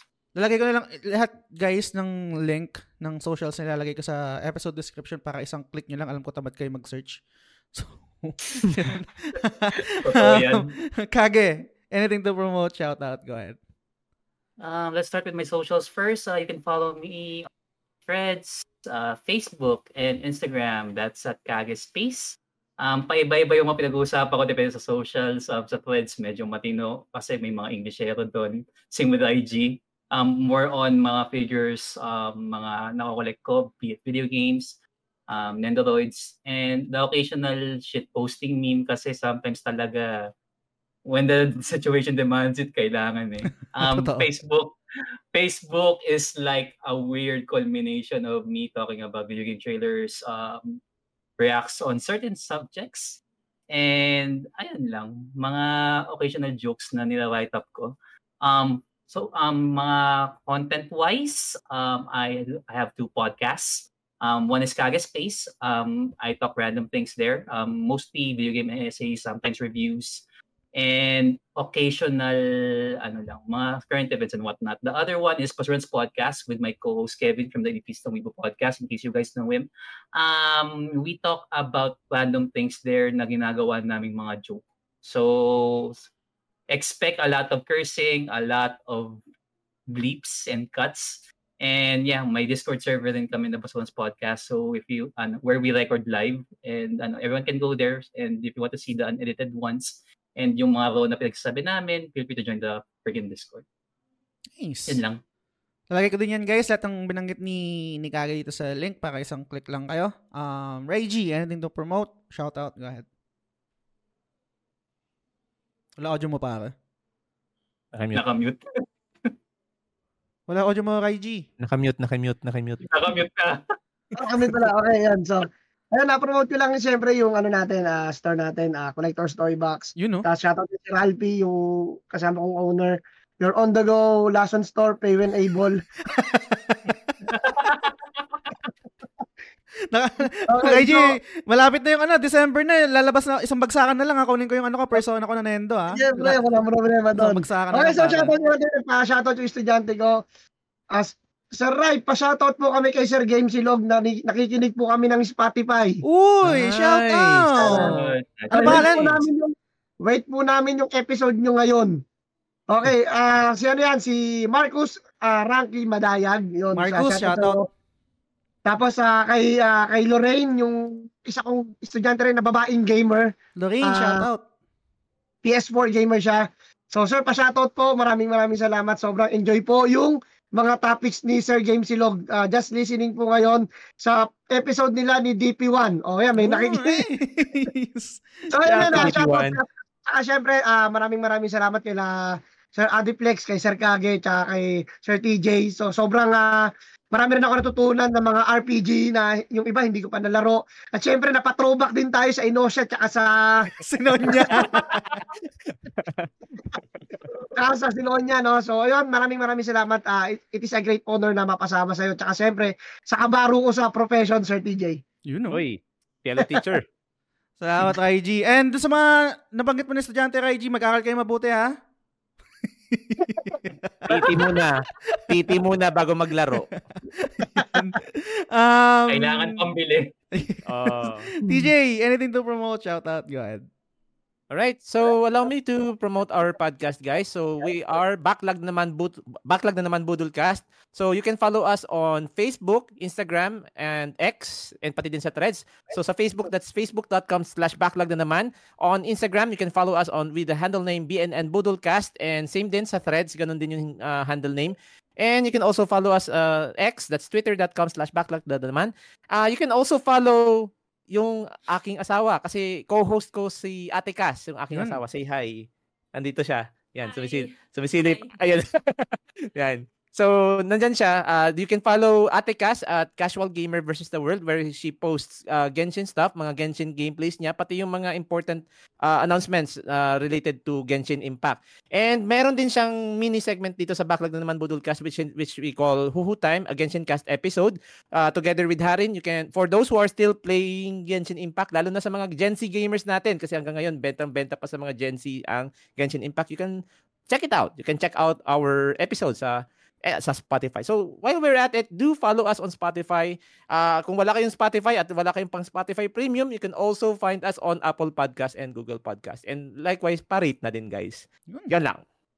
Maraming salamat para kayo. Lahat ng link yan, nalagay ko din dito sa episode nito para isang click lang kayo. And ako naman magpo-promote. Salamat sa ating 20, Salamat sa ating 24 Patreons! Yun.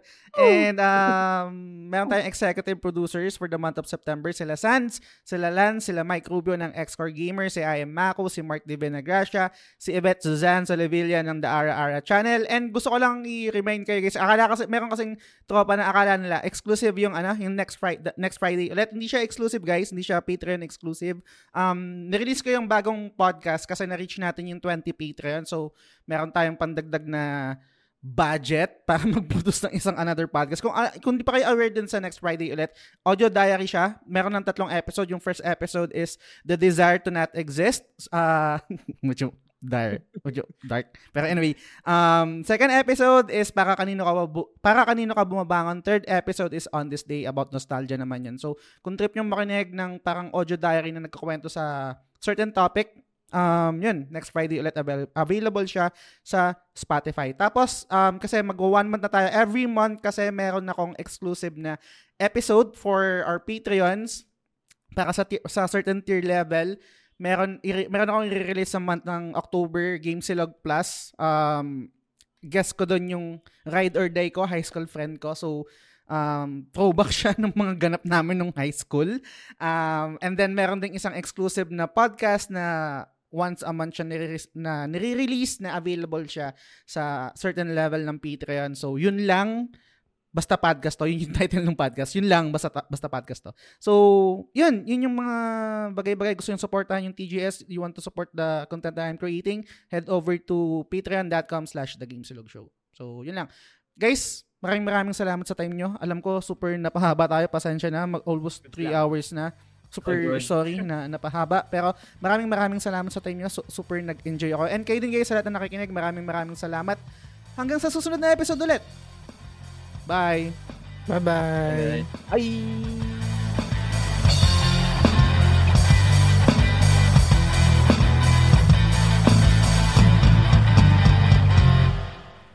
The Game Silog Show is fan-supported at patreon.com slash The Game Silog Show. The following names are current supporters and I'm eternally grateful for your kindness, support, and generosity. Sands, Lance, Mike Rubio ng X-Core Gamer, I am Maku, Mark Divina Gracia, Yvette Solivilla ng The Ara Ara Channel, Franz Galapon, Arnel Pableo, Silves, Frederick Soriano ng Late na Gamer, Mar Valencia, Bay Ian ng Master RCB, Tess Macalanda, Ray Anthony Rivera, Benson Santa Ana, Kuya Benny, Hedzel, TJ Balyares ng Backlog na naman Budolcast, Macy Tang Balyares ng Casual Gamer vs. The World, Jean Russell Rodriguez or Baju, Hey Kiko, Leo Cavite, Luigi Tumulak, Big Chungus, and Shalene Rivera. Maraming salamat sa inyo guys.